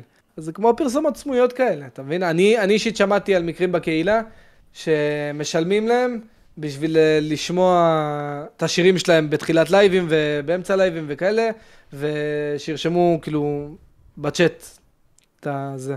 אני לא אגיד מי, כי זה באמת לא משנה וזה בסדר גמור, אין אם זה משהו פסול, אז אה, כן, זה, זה דבר. זה באמת דבר וזה סבבה. יוטיוב זה הכוח פרסום הכי גדול עכשיו, ואם לא היוטיוב אז הטיק טוק ו... והכל. האצנס זה לא מעניין. האצנס לא מעניין, זה רק טיפה וריפאי בשביל יוטיוב, שהנה, קח את החלק שלך, לקחנו את החלק שלנו, בוא נזדיין מפה, סבבה? זה לא מה שמעניין. מה שמעניין זה איך אתה בונה את עצמך וכמה קהל אתה סוחב אחריך ומה תוכל לעשות עם זה אחרי זה אינדה גיים היום, fucking, אה, תקן אותי אם אני טועה, מנחה בטלוויזיה, כאילו יצא לו להנחות, השתתף בסרט. הבן אדם, גם מבעד ליוטיוב, גם שיוטיוב יקרוס, וכל יוטיובר הולך לקרוס. אין דבר כזה יוטיובר שנכנס, אה, שנהיה לנצח כמו, חוץ מ PewDiePie ו- וחריגים, סבבה? נכון. וחריגים. כל ערוץ פה בארץ בסוף יקרוס, ו- ועוד עשר שנים זה לא יהיה העבודה שלו, ואני פרגנתי בעשר שנים, סבבה? אז ככה זה, כאילו, אין מה לעשות. אני מאמין אישית במה שאתה אומר, אני קודם כל מסכים איתך. אני אמרתי שאני חושב שיוצרי תוכן לא מבינים את הכוח שלהם, כי עובדה אני, אחי, אני כלום ושום דבר, פניתי לאותם יוצרי תוכן, אחי, ולא אגיד לך שאני גדול, בסדר? אבל הבאתי את כל הגדולים, אחי, בסדר? אני כלום. אתה מבין? אבל תיקח עכשיו כל, כל אנשי העסקים, כל, כל, כל אלה עדיין לא מבינים את הפוטנציאל שיש ביוטיוב ישראל, מזה שהרבה מאוד יוצרי תוכן עדיין לא יודעים, הם יכולים להרוויח הרבה יותר, בוא נניח מזה, סבבה? הלא, לא אופרס שהם מקבלים לדעתי הם לא כאלה גדולים. עוד פעם, לדעתי. אתה יכול להיות שאני טועה. אולי אנחנו גם לא יודעים דברים מאחורי הקלעים. אבל uh, נראה לי שהכל בסדר. תאמין לי שיוטיוברים uh, הגדולים היום הם לא מסכנים, אחי. הכל בסדר. איך אתה חושב? למה אתה חושב ככה? אני, כי אני יודע. הם לא מסכנים, אחי. אוהבים ליצור מסכנות באיזה מקום בשביל שיהיה לך יותר נוח עדיין לתרום כזה. אני לא אומר שזה באמת מהמניע הזה, אבל שמתי את זה על השולחן, סבבה? לא, לא באמת כולם מסכנים. נכון, יש כאלה שבאמת משקיעים את החיים שלהם כמו TML גיימינג, שבאמת אני חושב שזה ערוץ מטורף ואיכותי ו... ו- וטוב, ואף אחד לא משלם לי בשביל להגיד את זה. אבל הנה, הם לא... בסוף... הם לא עושים את הכסף שלהם מיוטיוב. הם אנשים שעובדים, ו... ואולי אני טועה, כן, אבל... אבל הנה, גם להם מגיע חשיפה כמו הגדולים, וזה לא קורה בפועל. Mm. והם גם יותר איכותיים מרוב הגדולים, אבל זה לא קורה בפועל. וזה בסדר, כאילו, ככה העולם עובד, אני לא, לא יודע מה להגיד על זה. אני אנתח עוד פעם אחרונה את הדבר שאתה אמרת, בסופו של יום, להיות בעל ערך מאוד חזק. כי אם אתה עכשיו פונה ליוצר תוכן כלשהו, ויש לך אפילו ערוץ טוב, אם הערוץ שלך טוב ואתה תורם להם, כמו שאתה אמרת עכשיו, הם ישימו לב אליך. אבל זה כל עוד יש לך ערך, added value, פוטנציאלי, שאתה יכול להציע להם. נכון, גם אני, מישהו היה תורם לי 100 דולר, אני אומר לך את האמת, והיה אומר, תבדוק את הערוץ שלי, והייתי רואה טאמנייל שנעשה בצייר, לייב ככה רשום כמו איזה, סליחה, נכה. אה, הייתי אומר לו, תשמע אחי, תודה רבה על ה-100 דולר, הערוץ על הפנים. הייתי אומר את זה, אני לא, לא הייתי צבוע, יש הרבה כאלה שאולי ישחקו איתה, אותה טיפה שונה וטיפה יפרגנו כי קיבלו 100 דולר, ובוא, זה באמת לא נעים, זה באמת הרגשה לא נעימה לקבל 100 דולר, ואחרי זה גם סוג של לרדת על הבן אדם. אבל אתה בא להעיר לו את האמת, כי הוא ילד והוא לא מבין כלום, ו... וככה זה. Mm. מה אתה חושב על להיות סטרימר בקטע הזה? כלומר, בוא, בוא נתחיל מהבסיס. פלטפורמה, שווה בכלל ללכת לטוויץ' אם אתה סטרימר בישראל, אנחנו מדברים. לא בעולם, כי בעולם זה די obvious, נדבר בישראל. כן. אז uh, התשובה היא לא. obvious זה כאילו טוויץ', כן? כי הסיבה שרק כמה הרימו את הכפפה ועברו לטוויץ' זה כי הם אחלה גברים, סבבה? Uh, וזה מגניב, אני שמח מזה, אבל לצערי, הם פשוט גורמים לזה ש... התחרות שלהם יורדת, כי בסוף הם לא מפורסמים ביוטיוב, והקהל הישראלי אין לו חלונית של טוויץ' פתוחה, יש להם חלונית של יוטיוב פתוחה. ואם זה לא במסך השני שלהם, או במסך הראשי שלהם, אז זה בטלפון, או בטלוויזיה שלהם, או בכל מקום, תמיד יהיה יוטיוב. תמיד זה משהו שאתה נכנס אליו לפחות ארבע פעמים ביום, אדם ממוצע נכנס ליוטיוב. תסכים, לא תסכים, ארבע פעמים ביום לפחות, אני כמעט בטוח שבן אדם ממוצע נכנס לאפליקציה יוטיוב. נכון. סבבה? גם הורים, גם ילדים, גם כולם. סבבה, עכשיו, ברגע שיוטיוברים כמו סנקס וזה, הפסיקו עם היוטיוב, כל הקהל שלהם עדיין נשאר ביוטיוב. כאילו, נכון שהרבה מאוד מאוד עברו לטוויץ', וזה באמת האיכותיים מביניהם, וזה המטרה של, ה... ש... ש... של סנקס וכאלה, שהם רוצים כמה שיותר איכות, וזה מדהים, אבל בסוף, הצופים הולכים לאחרים שביוטיוב. ואז אז אתה חושב שאם אני עכשיו סטרימר מתחיל, זה הזמן שלי to shine בקטע הזה. יוטיוב, אין, אין מצב לטוויץ'. טוויץ' זה רק אם יש לך ביצים של ז'ור ואתה אה, תהיה מוכן לזה שלא יהיה לך צופים, וכבר יש לך רקע שכולם מכירים אותך והודעת להם, ו... אבל נקודה, לא יהיה לך צופים. הכוונה שלי, אם אתה סטרימר ביוטיוב, זה הזמן שלך להיכנס, כי אותם יוצרי תוכן גדולים הולכים לטוויץ'. מה? כאילו, לא. נגיד, נגיד אה, סנקס, כן, כן, כן. בלקבירד כן, היו בטוויץ', הנה, נגיד עכשיו פורס, סנקס, עודד. הנה, נגיד, נגיד, הנה, נגיד אלה, מי שאמרת עכשיו, עברו באמת לטוויץ', אז יוטיוברים אחרים, כן, אני לא אציין שמות, ש... שוב, זה בסדר, זה התחרות, זה, זה הכיף, אה, אומרים, או, יופי, סוף סוף אני יכול לפתוח לייב, והם לא בלייב, יגנבו לי את ה... שיש להם 4,000 צופים, 5,000 צופים, אני יכול לפתוח לייב ויהיה לי לא מעט צופים. אתה מבין? אני יכול להגיד לך גם באיזה מקום, כן? אני לא רוצה להגיד איום, לא איום, כי מותר וזה בסדר. אני שהייתי בלייבים, אני ידעתי שברגע שרונן או מאור פותחים לייב, ירדו לי 50% מהצופים. וזה כי אנשים יותר מעוניינים בהם, וזה בסדר, אין עם זה בעיה. זה, זה גם בגלל שיש להם יותר עוקבים, כי ככה הקהל, ככה הקהל, הקהל רואה מספר עוקבים גדול יותר, אז אוטומטית הוא הולך לשם, הוא רואה מספר צופים גדול יותר, אוטומטית המוח שלך מושך אותך לשם. אתה אומר, אם 100, 100 אלף אנשים צופים בזה, כנראה שגם אני צריך לצפות בזה. לא משנה אם זה טוב או רע, ושוב, אני לא אמרתי שזה רע, כאילו, לעבור, אבל... אבל זה מה שאני אומר, זה, זה, זה הרבה ככה, זה הרבה אם אתה גדול, אם יש לך עוקבים, עם זיבי. אותי זה לא מעניין, לא אכפת לי. אף פעם לא התגאיתי שיש לי עוקבים, אף פעם לא הצגתי את עצמי במקום, בצבא בחיים לא, אה, התחלתי שיחה מזה, יש לי יוטיוב. זה, אם כאילו אנשים, אתה יודע, ידעו, זה, זה, זה רק כי הם שמו לב ושאלו אותי. אבל אה, כן, ככה זה עובד, שמע, יש תחרות, וזה בסדר. גם אני נשר... כאילו נשרפתי, נכוויתי ממנה. אה, וככה זה עובד, ככה זה עובד. החזקים אה, שורדים, החלשים נופלים. המסתגלים, כן, המסתגלים שורדים, הלא מסתגלים יורדים. אני, אני תופס ממך, אני, אני גם תופס ממך ואני אוהב אותך. אני, אני, אני. אני בכללי אגיד לך משהו בסגנון הזה, מאור. אה, מאור, fuck me, עמית, אחי. למה קראתי לך מאור? אחי? אתה יודע למה קראתי לך מאור? כי התמונת נו. פרופיל של מאור זה אתה, אחי. בן שרמוטה, באמת, בן זונה, אחי, אתה, אנשים. היום העליתי סטורי שירדתי 25 קילו, אנשים רושמים לי, תשמע, אני... אתה שקרן, היית 140 קילו, תראה בפרופיל של מאור, זה לא אני, זה פוטושופ, זה אני, אבל בפוטושופ, זה לא אני. אנשים באמת חושבים שהרזיתי כמו לא יודע מה, עכשיו כן הרזיתי, אין בעיה, fucking מגניב, אבל אני לא נראה כמו הפרופיל של מאור, זה נרקומן בן 40 שנתנו לו צ'אנסים. זה התמונת פרופיל של מאור. הוא יודע שזה מעצבן אותי וזה למה הוא שם את זה. איזה טרול הוא, אחי, באמא. טוב, אוהב אותי, אבל אוהב אותי. אחי, הרבה מאוד אנשים אוהבים אותך, אני חייב לציין. אה, מה, השארתי חותם טוב בקהילה. האמת שכן. גם שניסו להוציא אותי רע. ואתה לקחת את זה one step ahead, אחי, עם העריכה. אני חושב ש... בוא נרחיב את זה לשני כיוונים. כלומר, למה טוב להיות טוב בעריכה בזמנים שלנו לדעתך, ומה הרווח שאתה מוציא בזה עכשיו בתור מישהו שהוא כן מומחה לעריכה. ועוש- אני חושב שבשביל יוטיוב... סליחה, קטעתי אותך. כן, אתה, לא. לא, אני פשוט מרחיב את מה שאתה אומר, נגיד סתם, שלחת לי איזשהו. קליפ שעשית. לאיזשהו אוקיי. אמן כלשהו, ותשמע, אמרתי, זה רמה של חו"ל, זה רמה של כמו אה, הערוץ הזה שעשה שיר ל- לא, לג'וס וורלד ולאמינם, אני לא זוכר את הסגנון. מגזים! לא, לא, לא, לא, תודה, ה productions תודה. האלה, אחי, תקשיב, האמנם, עוד פעם, אני מדבר איתך מבחינת הצילום, לא מבחינת ה- כל שאר הדברים, בסדר? זה- כן. זה לדעתי, כן. העריכה הכוונה. אז תרחיב על זה, אה, ליצירת תוכן. אני חושב שביצירת תוכן, בכנות, אם אתם יוצרי תוכן טובים, עריכה בסיסית, שאני מדבר איתכם בסיסית, זה לדעת איך לעשות קאטים, ולדעת איך לעשות זומים, ולדעת איך לעשות פייד אה, בין אה, וידאו או אדיו. אני חושב באמת שכל הדברים האלה, ולדעת איך להוסיף טקסטים, זה כל מה שאתה צריך בשביל ליצור תוכן. זה הכל. לתוכן, היום, לצערי, זה, זה מה שמספיק. אתה לא צריך איזה צילום B-roll, אתה לא צריך כלום, כי הקהל אוהב חרא. אז כל מה שאני ממליץ לאנשים, תלמדו את ה basic, תעשו את זה. אם כבר התוכן חרא, לפחות תעשו את זה פחות חרא. כאילו, זה באמת לא מסובך, זה טיפה קאטים.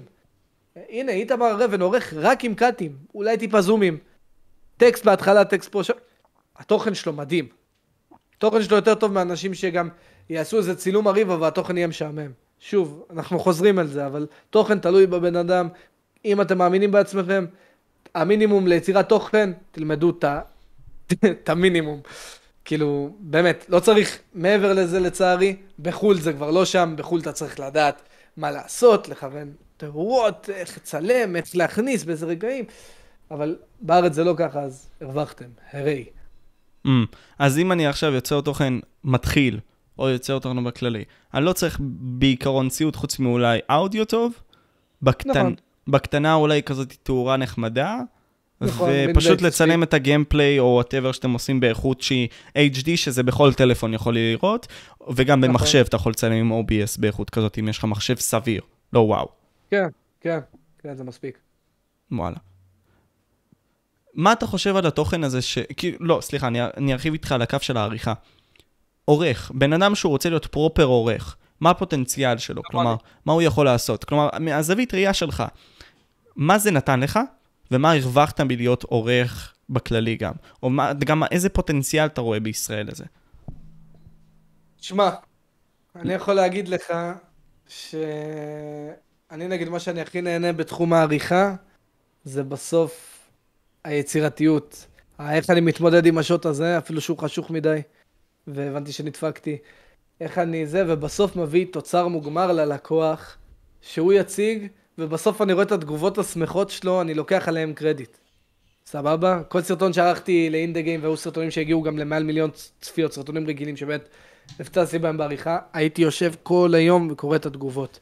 הייתי נהנה מזה, ו...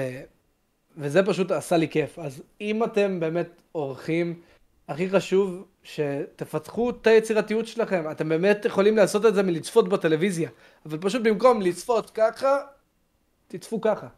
שימו לב לדברים. שימו לב איזה מעבר היה פה. שימו לב מה קרה פה, איזה קאט עשו פה. איך העבירו את זה בצורה אווירתית. שימו לב לדברים הקטנים. אני, אני אדם שלא כיף לראות איתו סרט. אני, אני אדם מעצבן לראות איתו סרט. אני הולך עם חברים לקולנוע, אני עושה להם, עשו את זה בהודיני. השתילו את זה בניוק. אני יודע לעשות כזה באפטר. אני אדם מציק. סבבה? אבל תהיו האדם המציק הזה. תפתחו את הראש שלכם ככה. זה... היום באמת, עם כל הדוגמאות שיש, אני בזמני שרציתי ללמוד עריכה ב-2012, היינו לומדים מהודים וספרדים, לא היינו מבינים מה אנחנו עושים, היינו... אוקיי, scale. לא היה מדריכים, לא היה את האופציות שיש לכם היום, לא היה קורסים זולים שבאמת למדים אתכם מקצוע ב fucking כלום כסף. לא היה את זה. זה, זה לא משהו שהיה, זה... זה... תעריכו את מה שיש לכם, פשוט תצפו בדרינק וג'וש, תצפו בשטויות, תפיקו מזה את הלקחים, וזהו.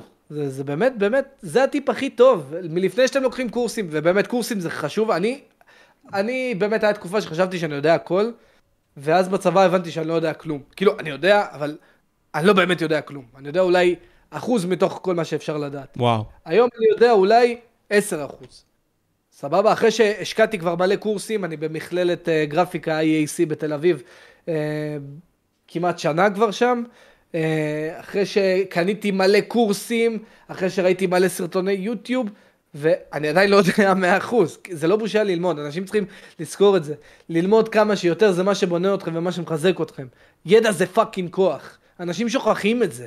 ידע מביא לכם הכל, הוא מביא לכם באמת אין סוף אופציות להשתפר ו- ולהתפתח ואולי ללמוד עוד משהו על הדרך. למדתי אפילו להפיק טיפה מוזיקה סתם לכיף. מה אתה אומר? שאני אדע, ו- ו- ואם אני רוצה היום לעשות חתונה למישהו, אני יכול להציע להם איזה ביט נחמד או משהו. סתם כי ככה. בכיף, אני, כן, כן, אני לא אעבוד ב- ב- ב- במפיק, כי לדעתי אתה צריך שמיעה אבסולוטית, וזה אנשים שנולדו מוכשרים as is, והשקיעו את הזמן שלהם בללמוד ו- ולהיות מוכשרים, ונהיו מה שהם, אבל אם יצא לי, כן, אתה מבין, לשלב את, אה, את עולם המוזיקה, אני גם משלב את זה. למה? כי ידע זה כוח, כי אני יודע, כי אפשר. אז נכון, אני לא אעשה את זה במחיר מלא של מפיק, אני אעשה את זה במחיר שלי. אבל עדיין זה כוח שיש לי. אם אני ארצה מחר ללמוד, כן, לפרוץ דלתות, אבא שלי ילמד אותי, חבר ילמד אותי, אז אני אוכל לעבוד בזה. אני אלמד עוד איזה משהו קטן, איזה, לא יודע, אה, איך לתקן תנורים. זה ידע, זה, זה מביא לכם עוד אופציה, זה עדיף מלא לדעת, לא לדעת כלום. אני כל החיים אוהב להסתקרן וללמוד עוד ועוד ועוד דברים. אני רציתי ללמוד נגן גיטרה, היה לי 800 שקל שהרווחתי אותם אחרי מלא זמן, הלכתי, קניתי גיטרה, לא ידעתי לנגן, לא היה לי כסף למורה, למדתי מהיוטיוב, למדתי אבל, אבל למדתי והיום אני יודע לנגן ויש לי פה שלוש גיטרות כבר. רציתי אורגן, יש לי אורגן, שהחברה המקסימה קנתה לי. אני, אני באמת חושב שכל אחד יכול ללמוד מה שבא לו, אם הוא רק רוצה. אם הוא באמת באמת באמת נעזר בעצמו, שזה להביא לעצמך מוטיבציה ולא לעשן וויד כל היום ו, ולישון, אתם תוכלו לעשות הכל. כל מה שנראה לכם עצום, זה דבר שאתם בונים. שאלה אם אתם מחליטים לבנות אותו או לא. זה, זה הכל. זה באמת as is. אוקיי, okay, אז קודם כל, זה באמת היה השראתי מה שאתה אמרת עכשיו לדעתי, כי, אתה יודע מה, אני, אני אשתף אותך בדברים שאני חושב עליהם עכשיו.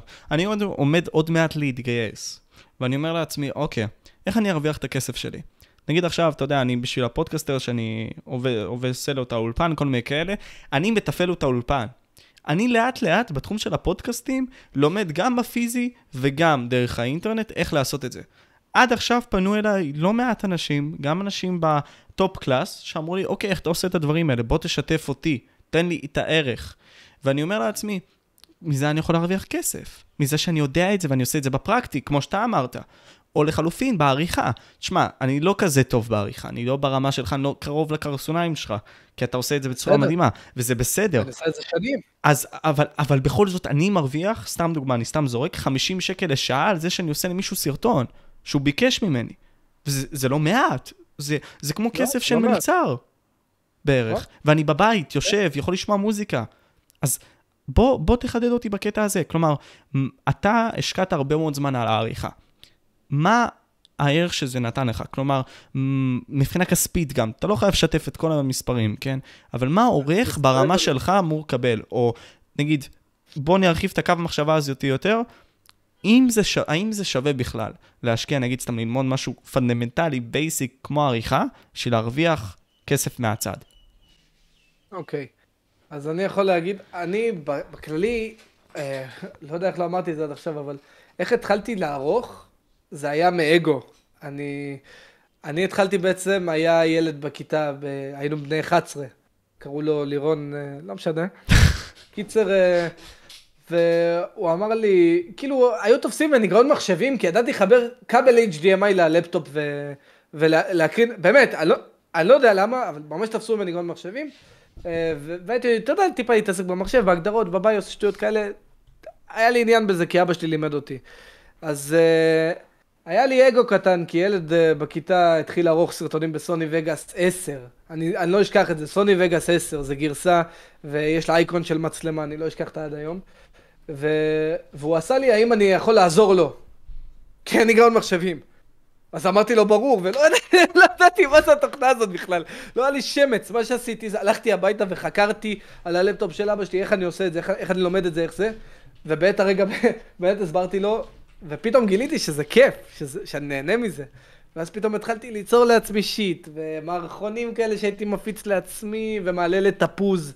פעם הייתי מעלה, לפני יוטיוב היה לי ערוץ בתפוז. אה, אני לא יודע איך להגיד איך קוראים לו, אני לא זוכר את הסיסמה, הגשתי בקשה שימחקו את הסרטונים האלה. לא בדקתי אם מחקו, אני מקווה שכן. אה, איזה פורום ישן זה תפוז, וואו, אוקיי. כן, כן, זה היה ממש פורום, אה, היה שם גם סרטונים מיניים בצד, משום מה, לא משנה. אבל מה שאני אומר, הערך המוסף הגדול שעולם העריכה הביא לי, זה לפתח את מה שיש לי פה במחשבות לעיניים שלכם.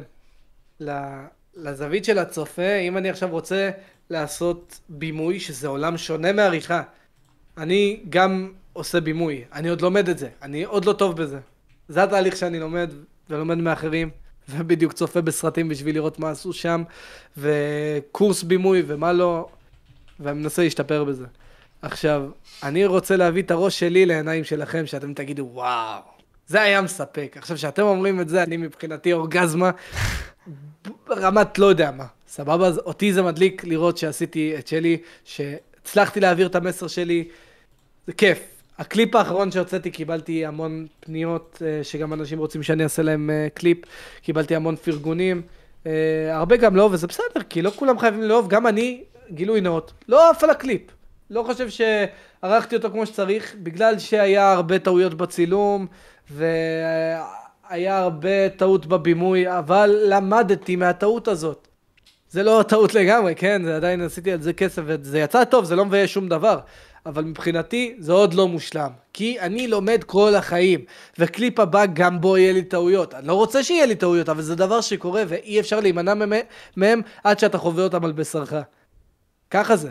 אתם בחיים לא תוציאו פרויקט ראשון שיהיה מושלם. אין דבר כזה. אף... סטיב ג'ובס שמאחוריך לא הגיע למקום שהוא הגיע על היום הראשון שלו. זה, זה לא עובד ככה. זה דבר שנבנה, שאתם לומדים מעצמכם, לומדים טעויות של אחרים, וטעויות של אחרים זה הדבר שנגיד אני הכי אוהב בקורסים, כי הם חוסכים לי את הטעויות האלה. אני באמת ברוב הקורסים שקניתי, והשקעתי המון המון כספים על קורסים, ואני לא מתחרט על זה, אפילו שרובם אולי לא, לא ישמשו לי בעבודה, אבל עדיין הרווחתי עוד ידע.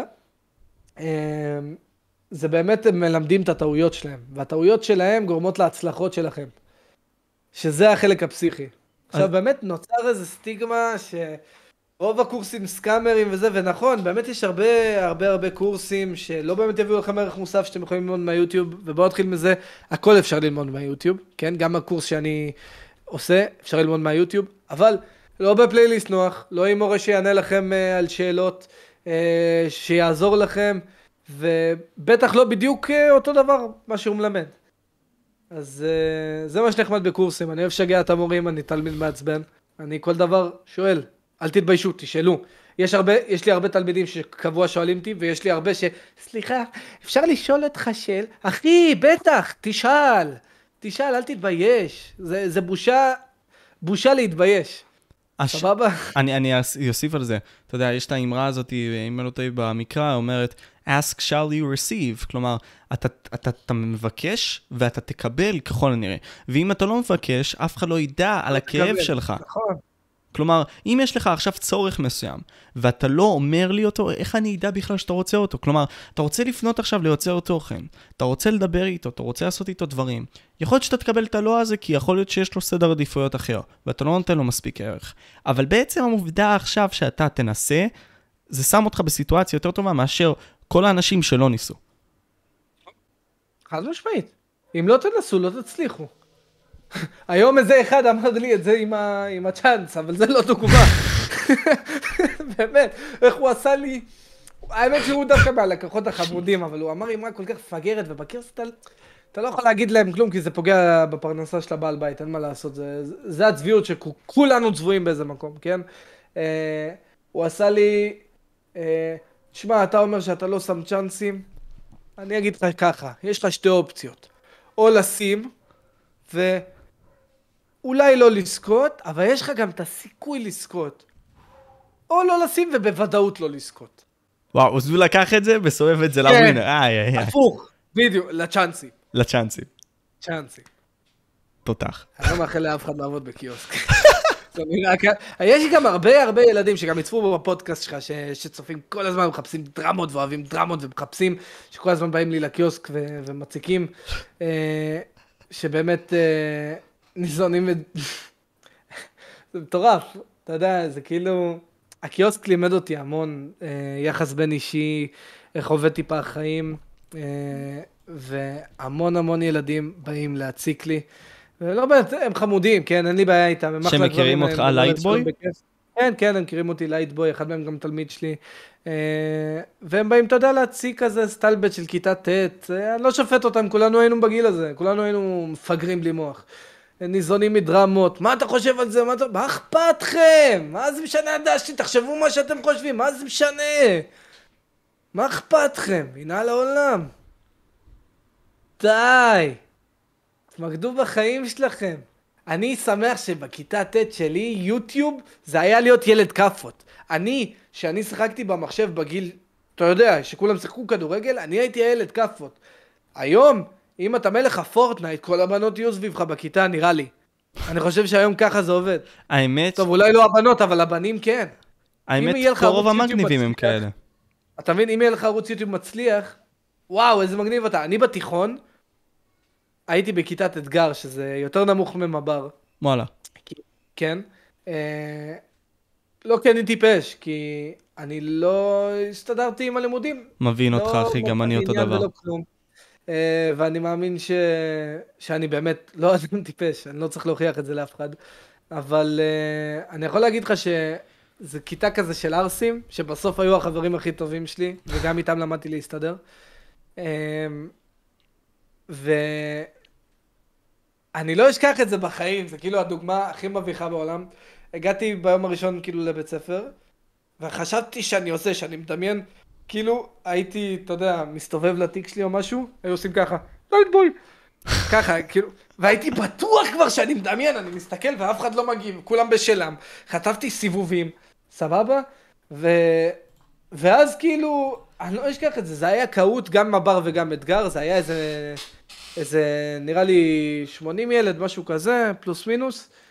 ואתה יודע, ב Kahoot יש את הרגע הזה שכולם מצטרפים ורושמים שם, אז כולם העבירו פתקית חוץ ממני, ואמרו לרשום LightBoy, סבבה? כולם נתפסו עם השם LightBoy. אבל, לא יודע, כאילו כולם צחקו מזה, ואמרתי, אתם יודעים מה, כולכם על הזין שלי. כולכם על הזין שלי, ואני אהיה במקום הרבה יותר טוב ממכם, ו... ו... ואתם באמת על הזין שלי. כאילו ממש התעצבנתי, קיללתי המון, לא דיברתי גם בהיגיון, ואחרי זה אחד הערסים בא אליי ואומר לי, וואלה, שתדע, אתה אחלה גבר. אתה אחלה גבר. קמת על fucking שלך, אחי. כן, הוא שלף סיגריה, אמר, קח, תעשן, ואמרתי לו, לא, אני לא מעשן, הוא עושה לי, תעשן. ואז עישנתי, סתם, לא עישנתי בסוף, אבל- אבל אה, כן, זה, וכן, שעמדתי על שלי. עמדת על שלך. ואתה יודע, בזה שאתה לא מתעסק... זה לא הביך אותי אף פעם, עם כמה שזה כאילו היה אמור להיות מביך, ו- ואני מכיר הרבה כאלה שבאמת היו מובכים מערוץ יוטיוב שלהם, שלא סיפרו בחיים, לא בצבא ולא בבית ספר שיש להם ערוץ יוטיוב. אה, אני פשוט לא כזה, כי אם אני עושה מה שאני עושה, אני לא אסתיר את זה. Mm. איזה הזדמנויות אבל בקטע הזה, כאילו, אתה לא מסתיר, נגיד סתם לנו, האנשים שאתה מכיר, נגיד סתם את, ה- את העריכות שלך. אתה עושה אותם טוב ממש. איזה הזדמנויות זה שם אותך, נגיד סתם בשביל, אה, לא יודע, למקסם את עצמך. עצם העובדה שאתה עורך טוב, באיזה סיטואציה זה שם אותך, נגיד סתם. מה, אני מאמין, כן, סתם דוגמה. אה, אז הייתי גובה סכום סמלי נגיד של אה, 350 שקלים למעבר, שזה באמת לא הרבה, אנשים... מה זה מעבר, אם אתה יכול להרחיב על זה? טרנזישן, שזה בעצם, אה, יש לכם עכשיו אה, את הסצנה שאתם רואים אותי במסך מלא, ואז אתם רוצים לראות אותי פה בחלון קטן עם משחק, ובמקום שפשוט יהיה כזה קאט, שתראו את הסצנה מתחלפת, יהיה איזה סוג של מעברון נחמד, אה, שזז עם המסך, עבודת גרפיקה, אה, שהיא לא יותר מדי מסובכת, אבל בשביל לעשות אותה אתה צריך ללמוד המון שעות. אז הייתי לוקח את זה 350 אה, שקלים, שזה באמת סכום סמלי, חברי ליוטיוב, היום אני עושה את זה ביותר כסף. אה, ואני לא מתבייש להגיד את זה, קראו לי חזיר, קראו לי מה שתגידו, אני למדתי את זה בסוף, זה הכוח שיש לי, לא שלכם, לכם אין את זה, זה למה אתם צריכים אותי. אה, אבל בסופו של דבר, שיוטיוברים וכאלה רואים שאני עורך טוב, אז תמיד הם היו זורקים עליי מילים טובות, לאנשים אחרים, ל... אתה יודע, מלא אנשים פונים אליי, אני לא חושב שפניתי למישהו, אולי חוץ מראפרים, שזה לאחרונה, אה, כולם פונים אליי, שאני אעב- אעבוד בשבילהם, וככה גם הערך שלכם עולה, כי שאתם בעצם, זה באסה להגיד את זה, אבל שאתם מציעים את עצמכם, באיזה מקום הערך שלכם גם יורד. כי שאומרים, אתה לא מבין איזה תותח יש לי להביא לך לערוך את הסרט חתונה שלך, באמת? מי? וואלה כן, זה, זה עמית אחד, בחור שרמנטי תותח עם חולצה של דובי. הוא, הוא תותח, הוא יעשה לך את העבודה. וואלה, באמת? הוא, הוא איכותי, הוא טוב, הוא זול, הוא, הוא לא זול, אבל אתה יודע, על איכות משלמים. וואלה, צודק אחי, על איכות משלמים. כאילו, ככה זה, אתה מבין? ואם לא, שומע אחי, אה, רציתי להציע לך את עצמי בתור עורך, אה, זה, רצית להציע את עצמך בתור עורך. רד למטה. בומצוץ, קח 50 שקל, תערוך לי חתונה. כאילו, זה, זה באמת עובד ככה, לצערי. זה עדיף מפה לאוזן מאשר שתשווקו את עצמכם בקטע הזה. אבל תמיד צריך להתחיל סותר. מהמקום הזה שאתה אמרת. נכון, נכון, נכון. זה בסדר גמור, תפנו לאנשים, תצברו תיק עבודות. אחרי שיש לכם תיק עבודות, תוכלו לעשות מה שבא לכם אם הוא מספיק טוב. כי בסוף התחרות זה לא איפה למדתם, זה התיק עבודות שלכם. כי כן. אני רוצה בן אדם לחברה, לא אכפת לי אם הוא למד בהוגוורטס. אני רוצה לראות שהוא יודע מה הוא עושה. הוגוורטס. זה לא הזה מהארי פוטר או משהו? זה כן, אבל מה זה משנה, זה מקום אני מת, בכלל. אני מת. אה, אה, איך עושים את התיק עבודות הזה? אני עד עכשיו לא הבנתי. מה, basically אתה יוצר פשוט אתר, אתה יכול אפילו היום באינסטגרם לעשות תיק עבודות, ואתה פשוט מעלה את העבודות שלך. זה הכל. אתה, הלקוח צריך להיכנס לדף נחיתה, שנוח לו, שהכל נראה לו טוב לעין, הוא אומר, וואלה, כן, הבחור מבין עניין, בוא נזרום איתו. ולא עכשיו, "אמ, כנסו ללינק, תרשמו את זה בכתובת. ככה, תיצרו איתי קשר במייל בשביל לראות עבודות ש... לא, זה לא מעניין, אנשים רוצים לראות ולדפדף. ככה זה עובד.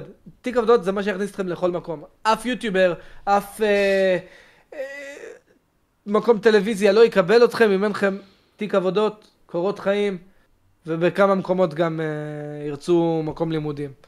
אבל אה, כן, זה, זה באמת הכי חשוב.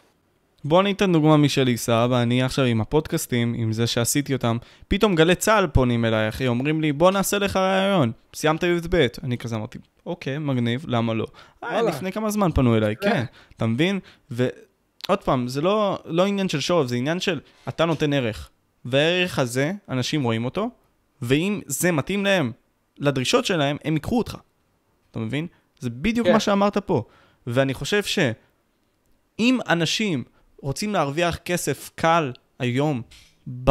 וכסף קל זה לא בהכרח קל, זה פשוט אומר שעם ההשקעה הזאת שאתה יוצר לעצמך, זה יכול, יכול להפוך להיות קל. העניין הזה כן. של עריכות, הרבה מאוד אנשים צריכים את זה. נגיד פודקאסטים, תקשיב, כל חברה הולכת לעשות פודקאסטים עוד כמה שנים. כל חברה, כי זה נכון לה כלכלית לעשות את זה.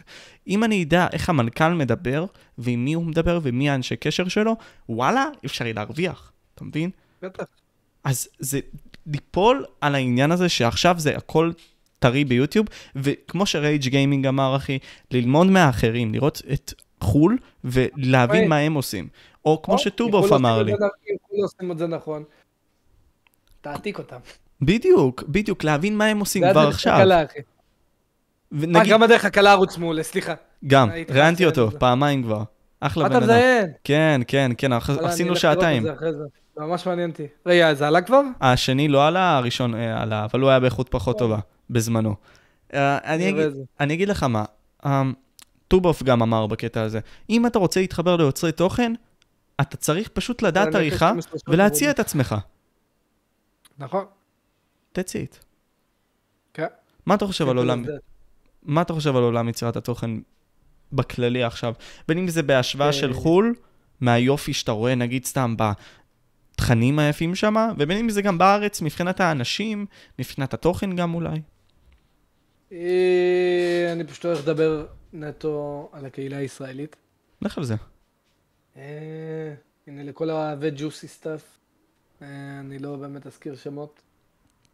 כי עדיין יש לי כבוד כבן אדם, גם אם אני לא אוהב אותם. אבל אני יכול להגיד שיש לנו את הקהילות, לא יודע, לא חקרתי בחו"ל, אבל הקהילה שלנו היא מאוד צבועה, היא מאוד נצלנית. אם אתה תצליח, כולם ירצו להיות חברים שלך, אם אתה לא מצליח, את על הזין שלהם. אה, רוב האנשים לא יתחברו אליך כי אתה בן אדם טוב, אלא כי יש להם משהו לקחת ממך, בין אם זה הידע שלך בעריכה, או הצפיות שלך, או החשיפה אצלך, או לא משנה מה. אמ, הקהילה הזאת חרא, יש פה באמת באמת באמת הרבה חרא, אבל זה גם כי הקהל חרא. אז קהל חרא מדרבן יוטיובר להיות יוטיובר חרא. רגע, בסופו של דבר... אז יש לי שאלה, זה כמו הביצה והתרנגול בקטע הזה. מה Mm. בא קודם? יוצרי תוכן שמייצרים את התוכן החרא, לא. ובגללו הקהל חרא, או קהל חרא בדיפולט, ובגלל זה התוכן הוא. כזה, שהם אוהבים את זה. קהל חרא בדיפולט, חד משמעית, זה לא הביצה והתרנגולת. זה, זה חד משמעית קהל חרא. אין מה לעשות. האמת, לא, האמת שאני כבר לא יודע, כי הקהל באמת, כל פעם מידרדר מאז שנוצר ה Musical.ly והטיק טוק ו, וכל ה...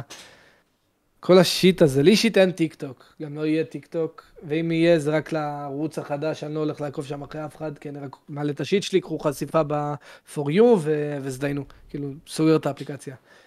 אמ, אבל כן, אה, הקהילה פה סך הכל מאוד מאוד חרא. יש אנשים טובים ויש אנשים מדהימים, ואשמח לציין גם כמה שמות. אני יכול להגיד אה, באמת ש... שמאור אחלה גבר, אה, שבלקבירד אחלה גבר, שטאווילה אחלה גבר. אה,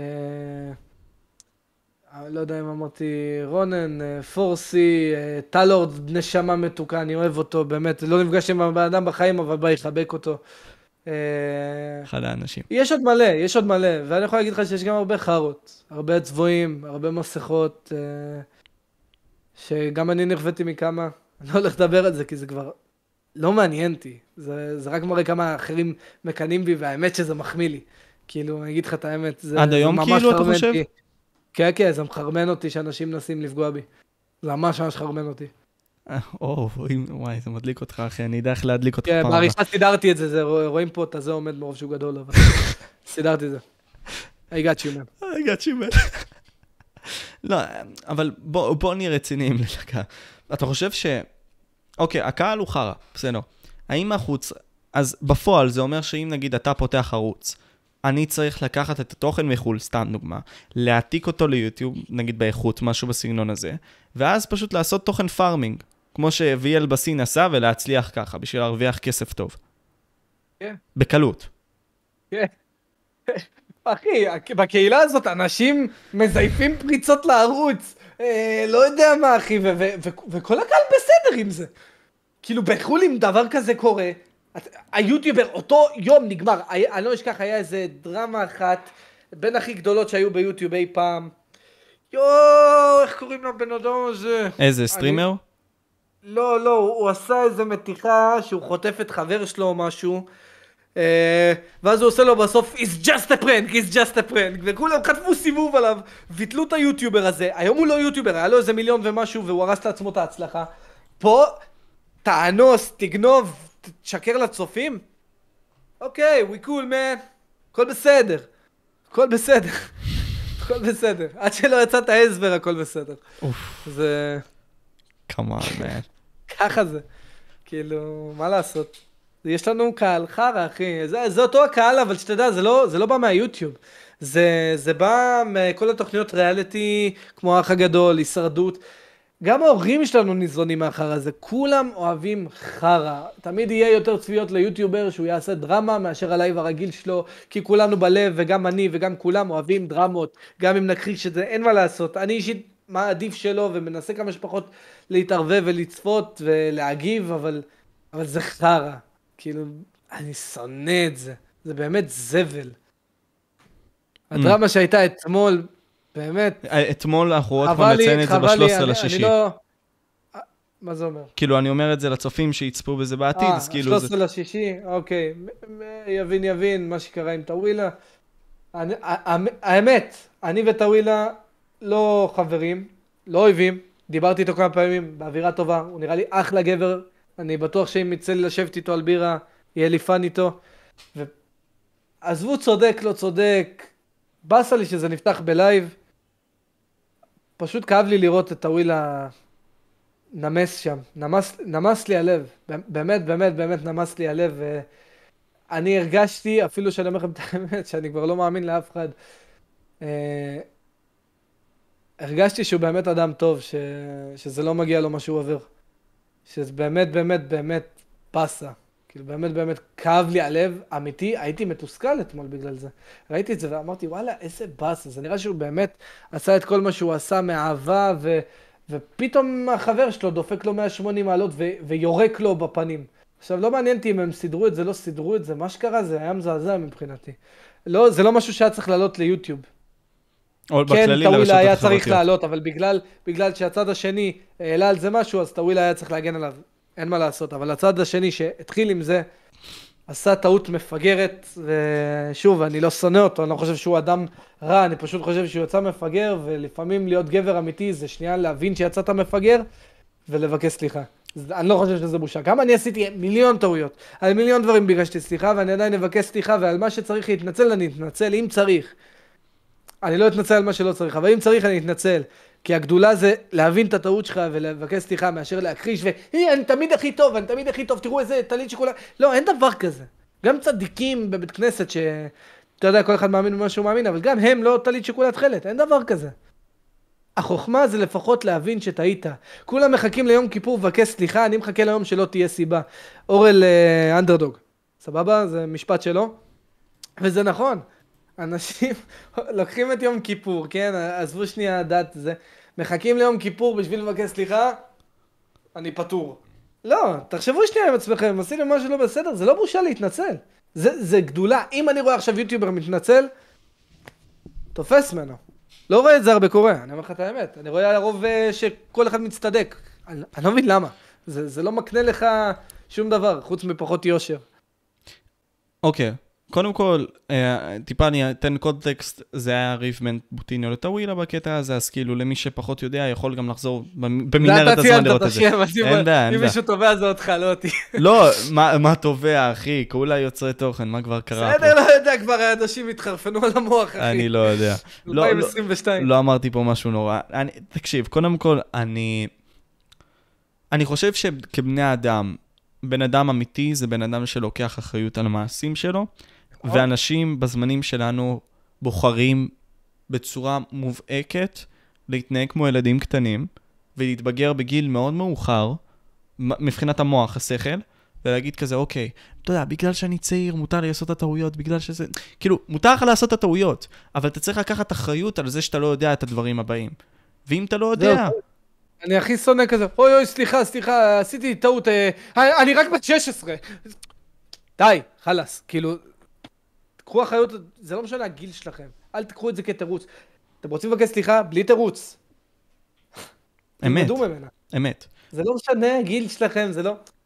די. כי עצם העובדה שאתה ברשתות החברתיות, נניח, אתה נתת את הדוגמה הזאת של בת 16, זה יכול להיות כן. גם מישהו יותר מבוגר, בסדר? זה לא משנה אם מבוגרת כן, או מבוגר. כן, כן, כן, אני, אני רואה הרבה יותר מבוגרים אה, לא מתנצלים על טעויות שלהם. ואני אומר לך את האמת, אני גם מצטער על הרבה דברים, ובנימה זאת, אם אנשים לא שמעו, אחד הדברים שאני הכי מצטער עליהם, זה שעשיתי לייב אה, דירוג יוטיוברים. אני ראיתי פשוט אחרים עושים את זה, ואמרתי, וואלה, מגניב, למה לא? ו, ולצערי, אני, אני אדם אה, ש, שבאמת אומר את האמת בפנים, ו, ולא מסנן ולא מעדן מילים, וזה לטובה או לרעה. ואני באמת פגעתי, אה, נגיד, בטלורד. אה, ואני באמת מצטער על זה. אני ביקשתי ממנו סליחה אלף פעם, הוא כמובן צלח, הוא חמוד, זה, אבל עדיין אני, אני תמיד, תמיד, תמיד ארגיש עם זה רע. אין לאף אחד את הזכות לדרג מישהו. לאף אחד אין את הזכות לדרג מישהו, ואני לא יודע למה עשיתי את זה. ו... וזה באמת הטעות הכי גדולה שעשיתי ביוטיוב, לדעתי. זו הטעות הכי, הכי גדולה, שאני באמת מצטער. אנחנו לא אמורים לדרג אף אחד, אנחנו אמורים לדרג את עצמנו, אם היינו אנשים טובים. וככה זה בסוף יום, אתה סוגר עם עצמך חשבון. זה הכל. אף אחד לא אמור לדרג מישהו אחר, ובטח לא להשפיע על הצופים לחשוב את המחשבות שלך, כי ככה זה ילדים קטנים. הם יעשו קולות של יובל המבולבל אם הם יצפו בו, או יקללו אם ישמעו יוטיובר מקלל, ככה זה עובד. נכון. אם אני אשנא מישהו, הם ישנאו אותו. גם אם נאמין שזה לא ככה, ואני לא גורם להם לראות כאילו אני שונא אותו, הם ישנאו אותו. הם מבינים את ה vibe שלי. זה לא פוליטיקלי קורקט עכשיו. אבל זה אמיתי, אחי. נגיד סייקניק אומר לי, תשמע, כל האמרות שאני אומר, שהם ה catch phrases שלי, הקהל שלי אומר, הוא צורח לי את זה ברחוב. נכון, נכון, כי ככה זה עובד. כי ילדים קטנים, המוח שלהם מונע מקולות כאלה, מדברים שחוזרים על עצמם. נכון. ופה אני חושב שפשוט יוצר תוכן, בעצם העובדה שהוא יוצר את התוכן, צריך להיכנס לפלטפורמה, ועצם העובדה שהוא שם סרטון, הוא אמור לקחת אחריות על המעשים שלו, כי עוד כמה שנים זה יכול להיות יותר חריף. כי יבואו עכשיו, נגיד סתם על כל תמונה שאתה שם, זה לא כמו בימים הישנים. היית יכול לשים שיר קופירייט וכל מיני כאלה והכל כן, טוב. בדיוק. או יכולת לעשות כל מיני דברים שהם אפילו לא חוקיים עכשיו, נכון. וסבבה, כי זה פעם. אבל עם הזמן, לא אתה מבין. שאנשים מקבלים את האחריות הזאת, או צריכים לקבל אותה. בדוק, אחי, בדוק. אה, לא היה פיקוח פשוט. בסדר, מה לעשות. אני מצדיק קופירייט, שתדע, אני לא חושב ששירים צריכים להיות uh, בחינם. שיר זה דבר שבן אדם עבד עליו, אם לא שנים. למה שזה יהיה לך בחינם? אוקיי. Okay, ש- ש- אין בעיה שיש דברים בחינם, כמו רויאלטי פרי מיוזיק, NCS, כל החרטא האלה, uh, שזה מעולה. זה באמת אחלה גברים, כל הכבוד להם, אבל uh, כן, יש, יש סיבה מאוד מוצדקת שלא ישימו עכשיו את השיר שהוצאתי. למה... למה הסרטון שלהם מצליח בזכות השיר שלי שהרים את האווירה ואני לא מרוויח מזה כלום? מה עם התמלוגים שלי? אז התמלוגים זה בעצם הקופירייט. אבל יבואו ויגידו לך, ויוטיוברים בחו"ל אמרו את זה. אוקיי, יצרת את המוזיקה הזאת. למה שלא אשתמש בה בחינם, בעוד אני, היוצר תוכן, הוא זה שנותן לך את החשיפה הזאת לשיר. אפילו אם אני יוצר כן, תוכן גדול, נגיד, אני רונן, אוקיי? אוקיי. אז אני שם את השיר של, לא יודע מה, אחד הראפרים, whatever, בסדר? זה פרסום לכל דבר ועניין, והוא שם את זה חד בכי... משמעית, חד משמעית. אבל שוב, זה שונה, כי ש... שהגעת למקום שהגעת אחרי שנים, אתה לא מחפש פרסום, כן? כן? דספסיטו. מישהו לא מכיר את דספסיטו? כולם מכירים, כן. אני כמעט בטוח שהם יעדיפו שרונן לא יפרסם את השיר דספסיטו מאשר... אה, כי, כי ככה זה עובד, זה אם אתה חדש, אין בעיה. אתה לא תיקח קופי רייט כי לא צריך, כי אתה מעדיף שהפרסום שלך אה, ישתווה לכסף. כאילו, שבמקום שתקבל כסף, תקבל פרסום, שזה עדיף בהתחלה. אבל אנשים כמו טונה, כמו נצ'י נץ', כמו סטטיק, כמו לא יודע, לא יודע מי. כבר אין שום צורך. סיבה ש... כן, הם לא צריכים. זה עושה את שלו, הם השקיעו בשיווק נכון, הם מצליחים. תשלם להם אתה הפעם אם אתה רוכב על היצירה שלהם.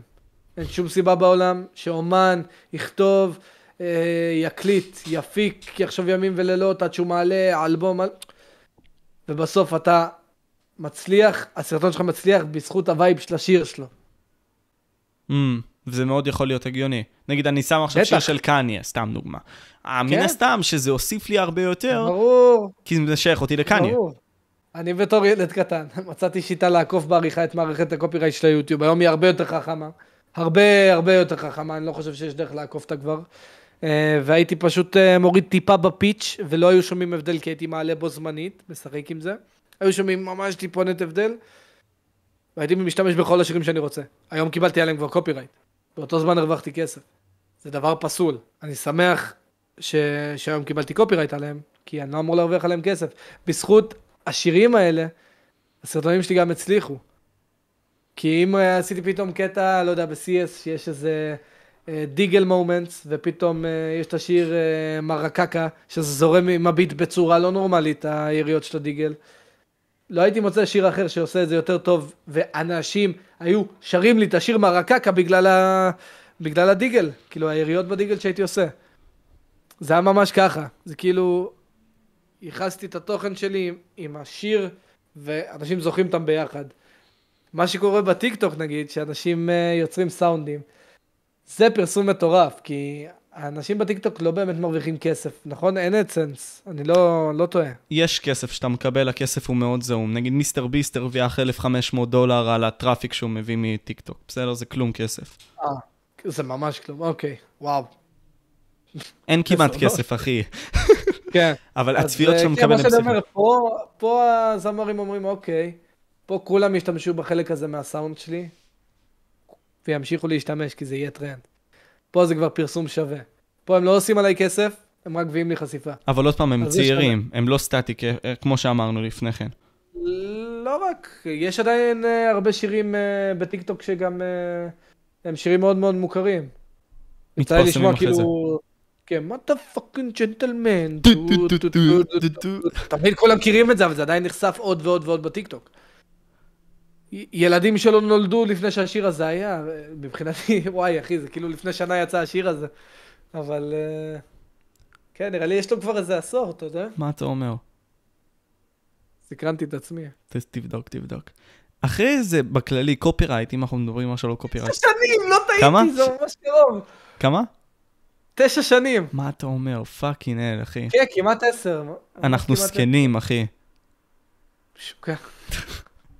אחרי, תגיד לי, אחרי איזה קופירייט, נגיד, סתם אתה צריך לעקוב? נגיד, סתם, אתה עורך, אוקיי? אתה... אוקיי. וזה משהו שיוצרי תוכן קטנים עושים, והם לא שמים לב לזה. האם אני יכול להשתמש בתמונה מסוימת, שהיא אולי קשורה לאיזשהו מישהו שיצר את הדברים האלה? נגיד, עכשיו יש את ה-NFTs האלה, נגיד אני בא עכשיו, בא, אה, מצלם את התמונה, שם אותה בסרטון שלי וכל מיני כאלה. או לחלופין, לוקח לוגו כלשהו, סבבה, ובונה סביבו את הדברים שלי, וזהו. אתה חושב, אני פשוט חושב שמערכת הקופירייט, כמו שהיא, מעולה. אני לא חושב שצריך לשנות בדבר, אני חושב שאם יצרת משהו, מגיע לך את המינימום קרדיט עליו, ואם הסרטון הצליח בזכותך, בדיעבד, אז גם מגיע לך כסף עליו. וזה כל העניין של קופירייט. אין סיבה שמישהו ישתמש בתצלום המטורף שצילמתי בניו יורק, עם העדשה המטורפת שלי, ויפרסם את זה בחנות שלו, ויעליב, וכולם יסתכלו ויגידו, וואי, איזה יופי. וואי, בוא, בוא, בוא נראה, יש לו עוד תמונות? וקיבל את הפרסום הזה, מהעין הראשונית. הבן אדם צריך לקבל כסף. אין שום סיבה בעולם שבגלל שעשיתי משהו, אחרים רוכבים עליי, אני לא ארוויח על זה. Mm. זה, זה ממש ככה. איזה, נגיד, סתם טיפים יש לך ליוצרי תוכן צעירים בארץ? כלומר, לא בהכרח צעירים בגיל, אלא אנשים שמתחילים את עולם יצירת התוכן, אולי יכול להיות גם יותר מתקדמים. איפה אתה אומר, אני צריך עכשיו לתת את המקסימום שלי בשביל להצליח בצורה הכי טובה שיש, להביא את, אולי את הנכס שלי, כל מיני כאלה. אולי גם איך להתייחס לזה. סדר בראש, קודם כל תסריט, תהיו סגורים על התסריט, תראו שהוא זורם לכם. צילום, תחשבו איך אתם מצלמים את זה בצורה הכי טובה שיש, בין אם יש לכם איזה משהו מאחורה שמפריע. שערה מקורזלת, כמו עכשיו. של סופרמן כזה, אה, כן. כן, או לא יודע מה, תהיו סגורים על הצילום. תוודאו שהסאונד נשמע טוב, שלא יהיה פתאום איזה ציפור אונסת אה, חתולה ברקע. אה, ובעריכה, תביאו את המינימום, זה כל מה שהקהילה הזו דורשת. זה הכל.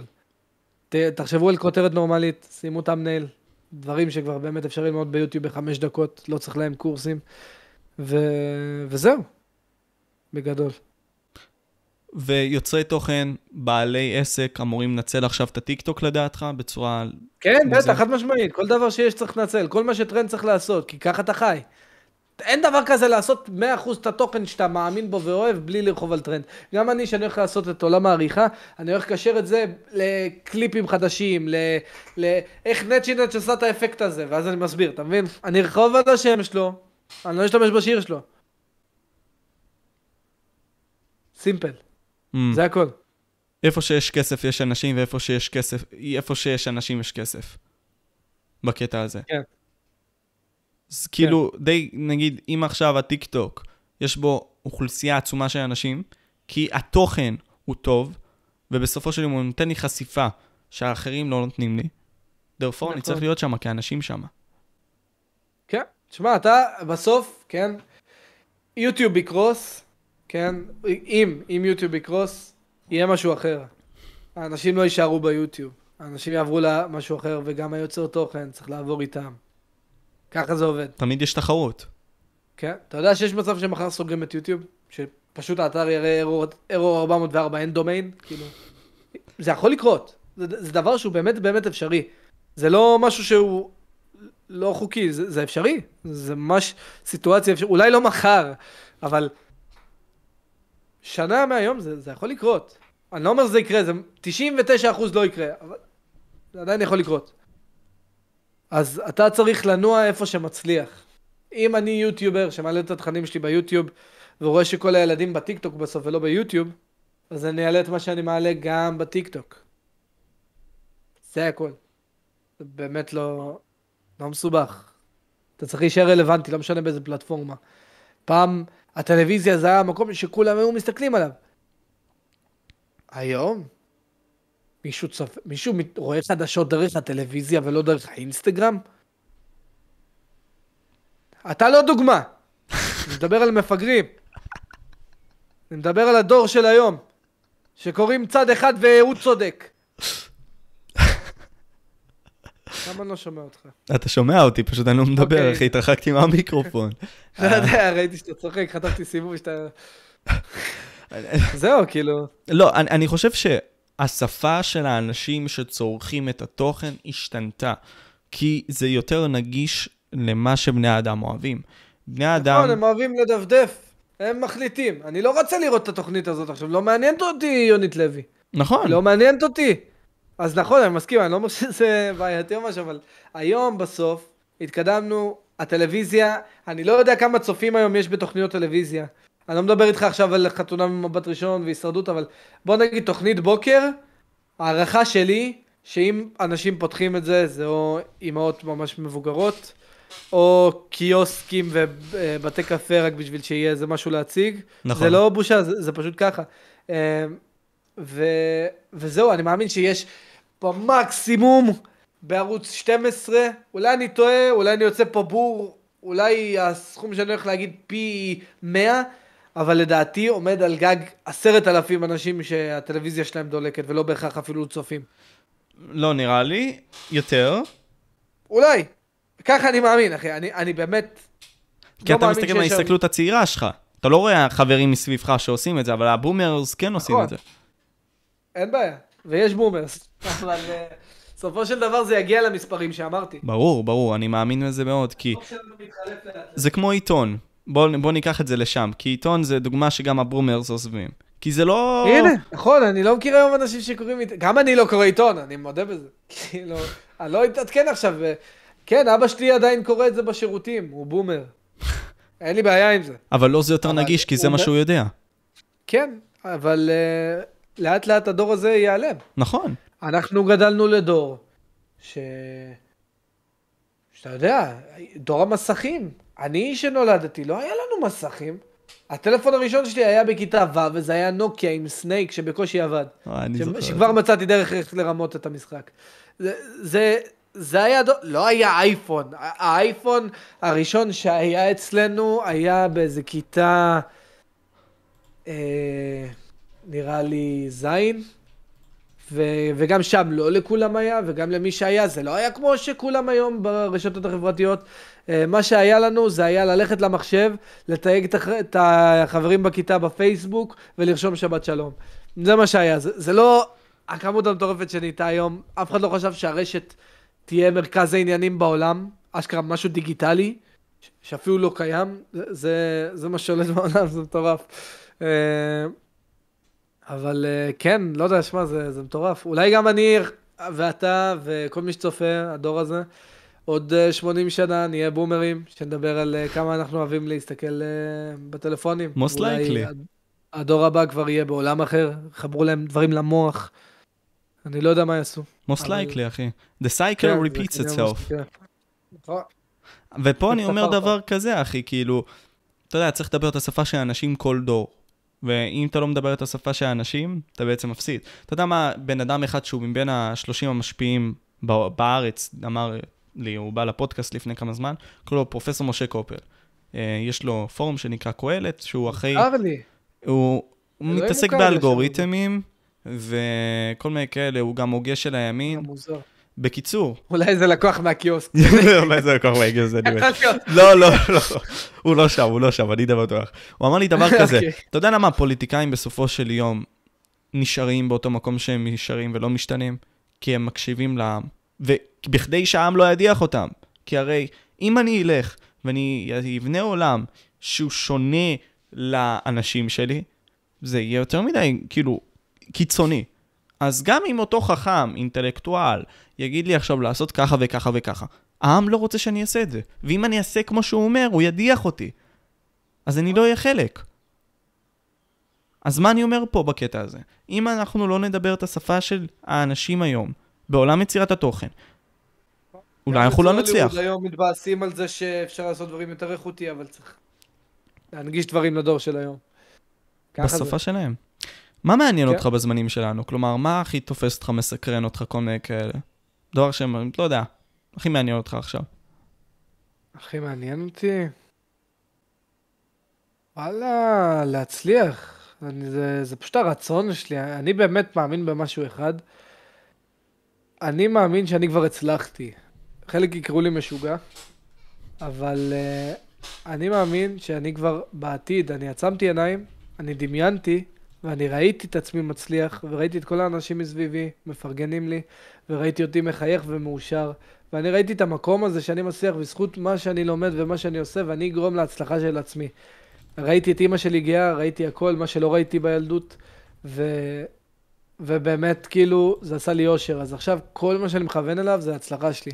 אני ביום לומד המון, בין אם זה במכללה או בקורסים, ש... ואני אומר לך את האמת, נמאס לי. אני מת לשבת, לעשן וויד כל היום, כמו, כמו שכיף לי עם חברים, סטלבט, ללכת לישון, לשחק CS, אני מת לזה.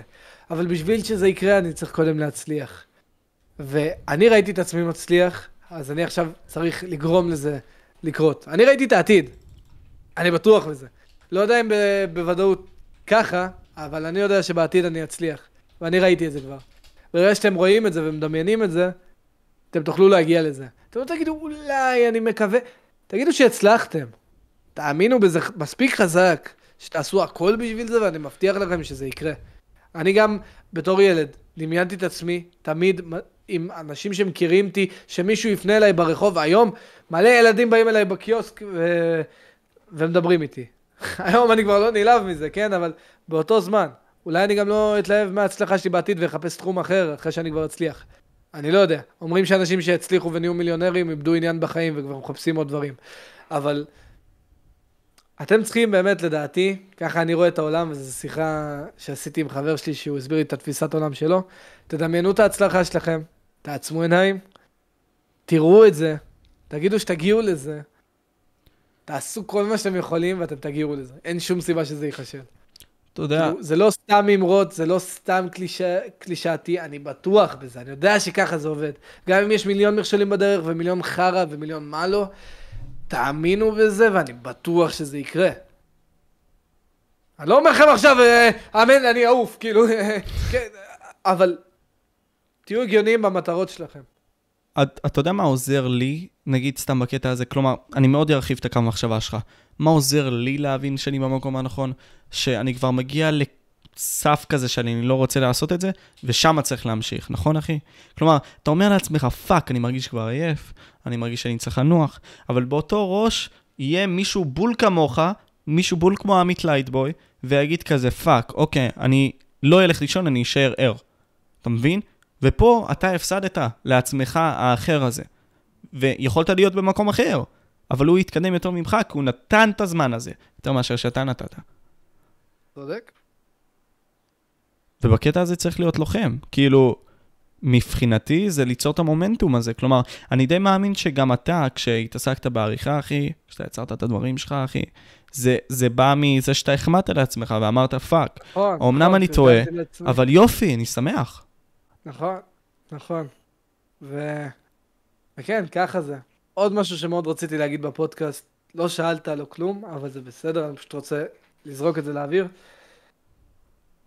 אני אישית, כשהתגייסתי לצבא, אני בהתחלה נורא פחדתי, לפני שהתגייסתי. אני מאוד פחדתי מלוחמה, אה, באיזה מקום לא רציתי להתגייס.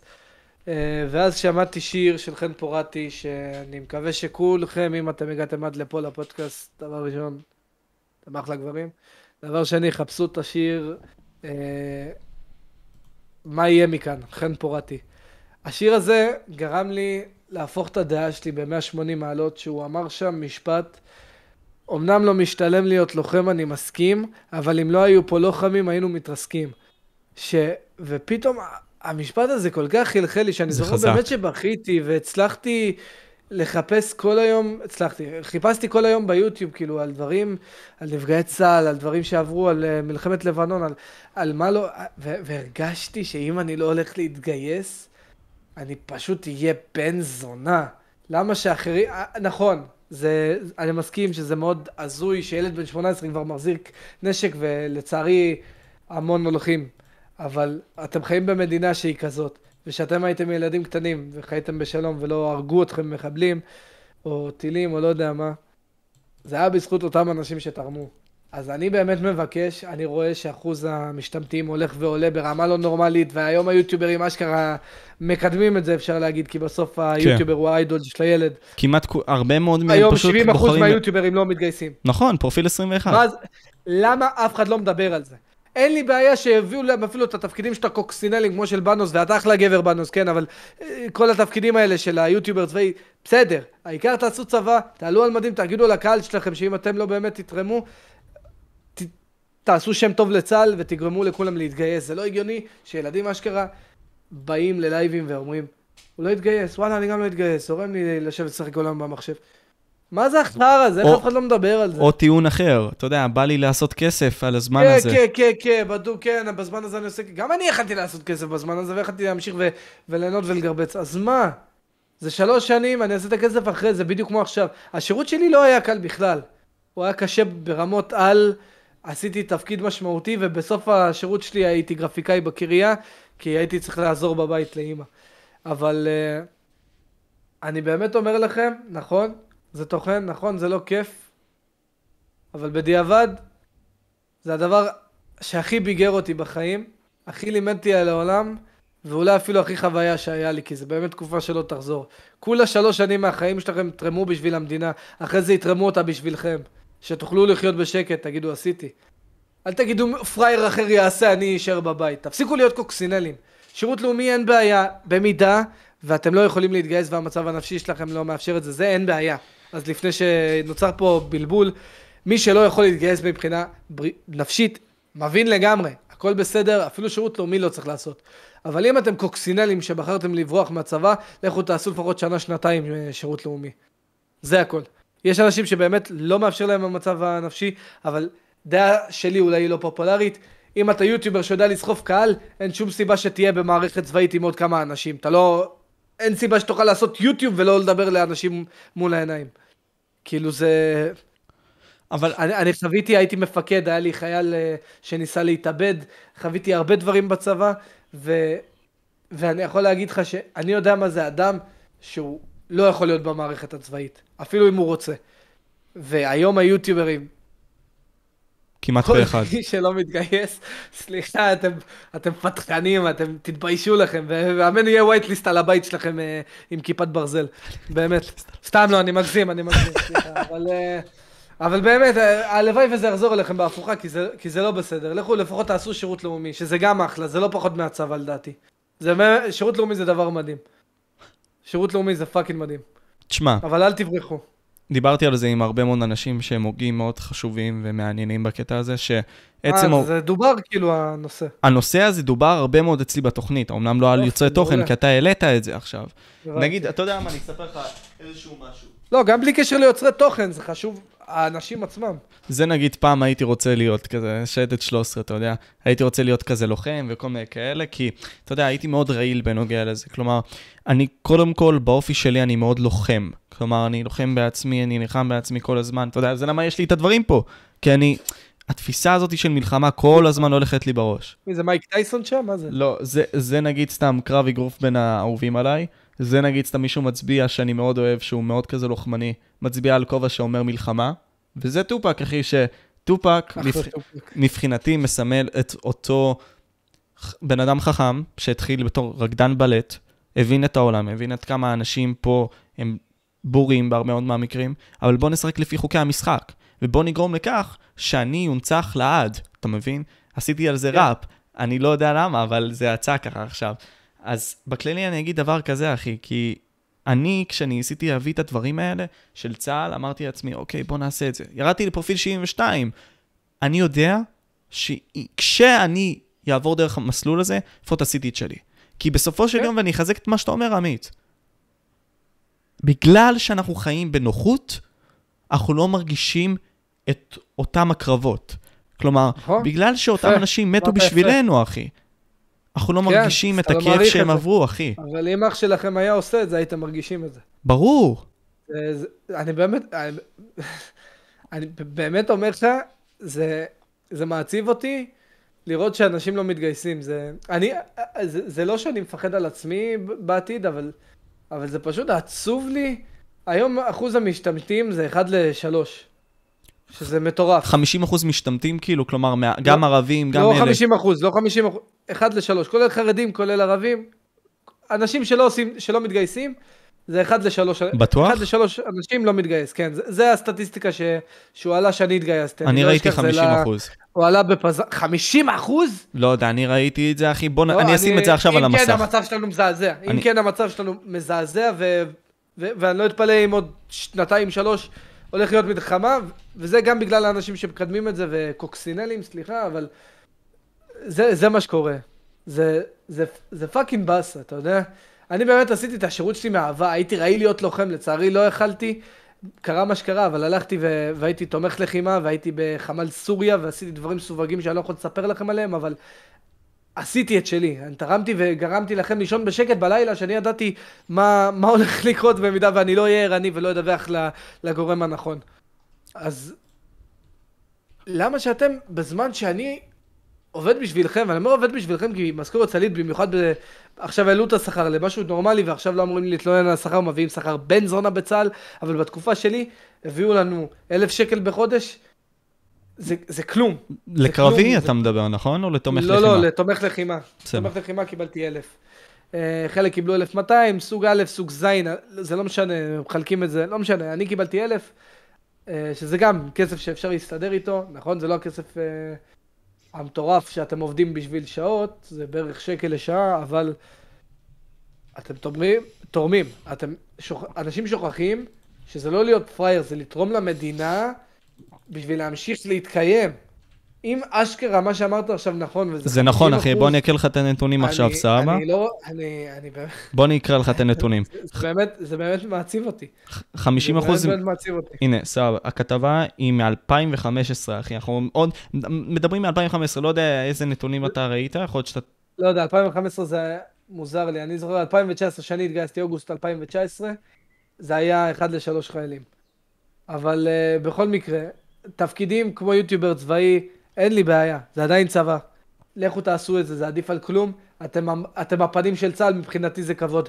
נועה קירל, שכולם יורדים עליה, על מה שהיא עושה בצבא, שכולם יזדיינו, היא עושה צבא, אחי. היא עשתה צבא, ו- ויותר מזה, אני לא אשכח שהיה לנו סגרים של הקורונה ומה לא, חיילים היו מתוכדכים, מדוכאים ומה לא, ואשכרה ההופעה של נועה קירל הרימה אותם, העלתה להם חיוך, אז מבחינתי זה לא פחות קדוש, כן, אולי אני מגזים, ממה שהלוחמים עושים. כי. נכון, לוחמים עושים דברים מדהימים, כן, נכון. מקריבים את עצמם בסוף, אבל בסופו של דבר, היא הביאה אווירה לאותם חיילים והביאה להם כוח להמשיך, הביאה להם דלק. זה הדור של היום לצערי, שחייבים את נועה קירל בשביל אה, להיות מונעים משמחה. אז יאללה, היא עשתה שירות מדהים וכל מי שיורד עליה, קוקסינל. אז בוא אני אגיד לך את הנתונים עכשיו. אחד לשמונה גברים יוצאים על פרופיל 21, אוקיי? שזה נפשי, בסדר? וזה נתון ל-2020. עכשיו אני אתן לך עוד כמה נתונים. נפשי, וגם אתה יודע, הרוב איך יוצאים מהצבא? מחרטטים את הקב"ן. נכון, 2018. זה- חצי מצפון תל אביב לא מתגייס לצבא. 75 אחוז גברים, ו-70 מבין מה אחוז קורה פה? מהנשים, אוקיי? אתה מבין? רגע, דקה. כן, זה, זה מזעזע. אני אישית יכול להגיד לך שלפני הקיוסק עבדתי באגדיר. אחלה מקום, אחלה דבר. התפטרתי אחרי יומיים. אוקיי. הסיבה הפשוטה שכל מי ששירת איתי, זה היה אותם אנשים שלא התגייסו לצבא, ופשוט עצבנו אותי במה, אני פראייר? אני לא אתרום למדינה שלי. יא בת זונה, אני מעיף לך כף על הפנים, סתמי את הפה ותגידי תודה שמישהו, שאת חיה בכלל. מה זה החרא הזה? לא יכולתי לעבוד שם, לא יכולתי לשמוע את האנשים, לא, הם הביאו לי עצבים וזה היה נגמר במכות כאילו, אם הייתי ממשיך לעבוד שם, לצערי. אבל אני לא יכול עם האנשים האלה. ו- ועוד הם אשכרה דוגמה לנוער של היום. לא, אפילו שירות לאומי לא עושים. אני לא מדבר, באמת, מי שלא יכול להתגייס בבריאות אה, נפשיות וכדומה, אין בעיה. הכל טוב. מי שבורח כי זה fucking נוח, לכו תזדיינו ותמצצו זין של חמור בדואי. זה, זה fucking לא בסדר. אתה אני- מצנזר את הפודקאסט שלך? אני אעשה אני, עבודה? אני לא אצנזר, אחי, הכל טוב. אני. אני אוהב להשאיר את זה as is, אחי. כי אתה מבין, נגיד. אנחנו נמצאים במקום שרוב האנשים, אתה יודע מה, ירושלים הכי מובילה בבחינת אה, גיוס לצה"ל, קודם כל. אתה מבין? ירושלים. אתה מבין? אז העניינים פה, שאנחנו כבני אדם צריכים להבין דבר כזה. יוצרי תוכן כן יכולים להעלות תוכן מצה"ל. כלומר, אני חושב שאתה תסכים איתי, כלומר, אפשרי ליצור תוכן.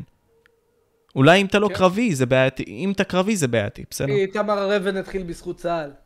היום הוא שחקן בטלוויזיה. עוד לא שמעו עליו, עוד לא ראו אותו, אבל הוא שחקן בטלוויזיה. Mm. אתה חושב שאם אתה קרבי, אתה יכול בצה"ל, ליצור תוכן? בטח! הנה, איתמר הרבן היה לוחם. בגדוד אה, אה, דוכיפת, אם אני לא טועה, של כפיר, היה לוחם. עשה תוכן. איפה הוא היום? בזכות עצמו. אחי, גם לוחמים, אתם לא הולכים ויורים במחבלים כל היום. ת, תוציאו את זה מהראש שלכם. אתם רוב היום עושים איזה עבודות רס"ר מטבח, או לא יודע מה, תוקעים לכם איזה משהו. לכל חייל בצה"ל יש לפחות חמש שעות לעצמו ביום. אין דבר כזה שלא. ואני מכליל גם שעות שינה אם אני מגזים, בסדר? אבל לכל אחד יש את הזמן. רוב החיילים בטלפון רוב הזמן. אה, לצערי גם בשמירות, שזה מזעזע וזה מה שאני לא מסכים איתו, ואני אישית בחיים לא הכנסתי טלפון בשמירה, כי זה מה שאני לא מאמין בו, אבל... אה, וואי. אוקיי, אוקיי, אז קיצר אה, העניין אה, הזה, אני באמת אה, חושב שזה ביזיון, כל חייל ששומר, אה, כי הוא מכור לטלפון, אז הוא נמצא עם טלפון ולא שומר אשכרה, זה אתה לא עושה את העבודה שלך, לך הביתה, אחי, אני... אבל למה לי מבזבז לעשות את זה? במדינה. למה שמישהו אחר לא יעשה את זה, אחי? זה כבר עניין של באמת אידיאולוגיה. אתה יודע, אני בא מהמחשבה הזאת שאתה יודע, אני רוצה להצליח בעולם הזה, ושלוש שנים זה הרבה בשבילי. לא, לא, אין? בעיה. למה? כי אתה צריך, אתה חי במדינה כזאת, שמאיימים עליה 24-7, ואין אה, כסף לצבא אמיתי. אז אה, אתה הולך לקבל כסף רגיל, ואם תרצה לעשות מזה כסף, לך תצא קצונה. שגם שם זה כסף מאוד מכובד, שתדע. הסגן אלוף שלי, אם אני לא טועה, היה מרוויח קרוב ל-40 אלף שקל בחודש. וואו, זה הרבה. עשה עבודה מדהימה. אחד האנשים ש... אני לא יכול להגיד את השם שלו כי הוא מסווג, אבל אחד האנשים שהוא אגב זה שריתק אותי, הביא לי ריתוק 37, 38 ו-45, ואני עדיין סוגד לבן אדם. באמת שבלעדיו אני לא יודע איך היינו ישנים בלילה. וואו. ו... וזה מטורף. אנשים אומרים, למה לא, לא, זה, מה, אני פראייר, יש אחרים שיעשו? אוקיי, אבל אם תמשיכו בראש הזה, ואתם לא תתרמו, עוד כמה שנים יהיה פה מלחמה שלא נוכל למנוע. ואז. יגייסו את ההורים שלכם בכוח ואת כל המילואים, ותראו מה יקרה. תשמע, אני חושב שאמרנו בנוגע לזה מספיק בקטע הזה, יש הרבה מאוד מה להרחיב על זה בלי סוף, אני חושב. חד משמעית. בן אדם חייב, או אם הוא יכול, לתת מהשירות שלו שייתן. אנחנו בני אדם, ועצם העובדה ש... בסדר, המערכות לא עובדות טוב, ואנחנו לא רוצים להתגייס בגלל זה, הגיוני. כאילו, הגיוני לח- לחשוב את זה. אבל בפועל צריך לעשות את זה שונה ולהבין שאם המערכות לא עושות את זה טוב, לפחות אנחנו נעשה את זה טוב. אולי אנחנו נצא פראיירים, אני לא יודע, אבל תמיד אפשר אני ללמוד חושב מכל דבר. שבאמת האנשים בכיינים והמערכת צה"ל, באמת, נכון, יש בה הרבה דברים חרא, אני מסכים, אבל סך הכל היא מדהימה. הם יקשיבו לך אם אתה צריך עזרה, אם תצטרך עזרה בבית, אה, כסף או משהו, תדבר, יקשיבו לך. אם משהו לא הולך כה- כהלכה כמו שצריך, יש נציג קבילות. אה, צה"ל זה מקום מדהים, גם השכר עכשיו באמת אחלה. אחלה, ג'ובניק בקריה עושה 1,200 שקל, זה מעולה. הוא לא צריך יותר מזה, לוחם עושה, אה, לדעתי, קרוב לשלוש, זה מעולה. זה, זה מעולה, זה fucking מעולה, כאילו. השכר לא, לא, לא issue יותר, ושאף חייל חוצפן לא יעז להתלונן. Mm, למה האבות שלנו עשו איזה, נראה לי, עשר אגורות בשעה, כאילו, באותה תקופה. הם היו סוגרים בחודש 400 שקל, לדעתי, אם, אם אתה לוחם, ואם אתה ג'ובניק איזה 100-200 שקל. אה, זה, זה מה שאני שמעתי ממילואימניקים, כאילו. ולא לא יודע, צריך, צריך פשוט להגיד תודה, לסתום את הפה, ולא להגיד למה לי, כי אחרים יעשו, כמו קוקסינל. תבינו מה עובר על המדינה שלכם, תלמדו את ההיסטוריה שלה טיפה. לא, לא אומר לכם, בג... תלמדו עכשיו כל היום, תלמדו מה, מה העם שלכם עבר בשביל שיהיה fucking מדינה, ש... ו... וכמה זה חשוב העניין הזה של להתגייס בשביל לשמור על זה. שההורים שלכם יחיו בשלום, שהסבא וסבתא שלכם, שהילדים העתידיים שלכם יחיו בשלום, בשביל שאתם תשקיעו שנתיים ושמונה, מי ישמע כמה זמן זה מהחיים שלכם? מה יקרה בשנתיים שמונה האלה? מה? אתם חיים, בני אדם הממוצע חי, אני מאמין, עד גיל 70 86. 80? אוקיי, 86, זה, זה המון. תשקיע שתיים וחצי, שתיים שמונה מזה, אתה תשרוד. לא יקרה כלום. חוץ מזה זה- שזה רק יעשה לך טוב, כי זה יבגר אותך, ואתה תחווה דברים שלא חווית. ולא תגיד, אה, אני יותר טוב מאחרים, אני לא אתגייס. חלאס. גם אני לא נהניתי בצבא ואכלתי הרבה חרא, ומי שעוקב אחרי הסטוריז שלי יודע על מה רותקתי, רותקתי על fucking גיטרה, רותקתי על, אה, על אה, טיפה ז- זיפים, אה, רותקתי על נשיקה 45 יום. זה, זה, זה דברים כאילו הזויים, אבל זה חרא שכל אחד עובר. זה בסוף אני יכול להגיד לכם גם חוויה. חוויה אולי לא נעימה, אבל חוויה, שאני עכשיו צוחק עליה מאוד. הבנתי. תשמע, יש לנו הרבה. מאוד על מה לדבר, אחי, ואני חושב שהעברת מסר פה מאוד חזק, של פשוט צאו להתגייס, אחי.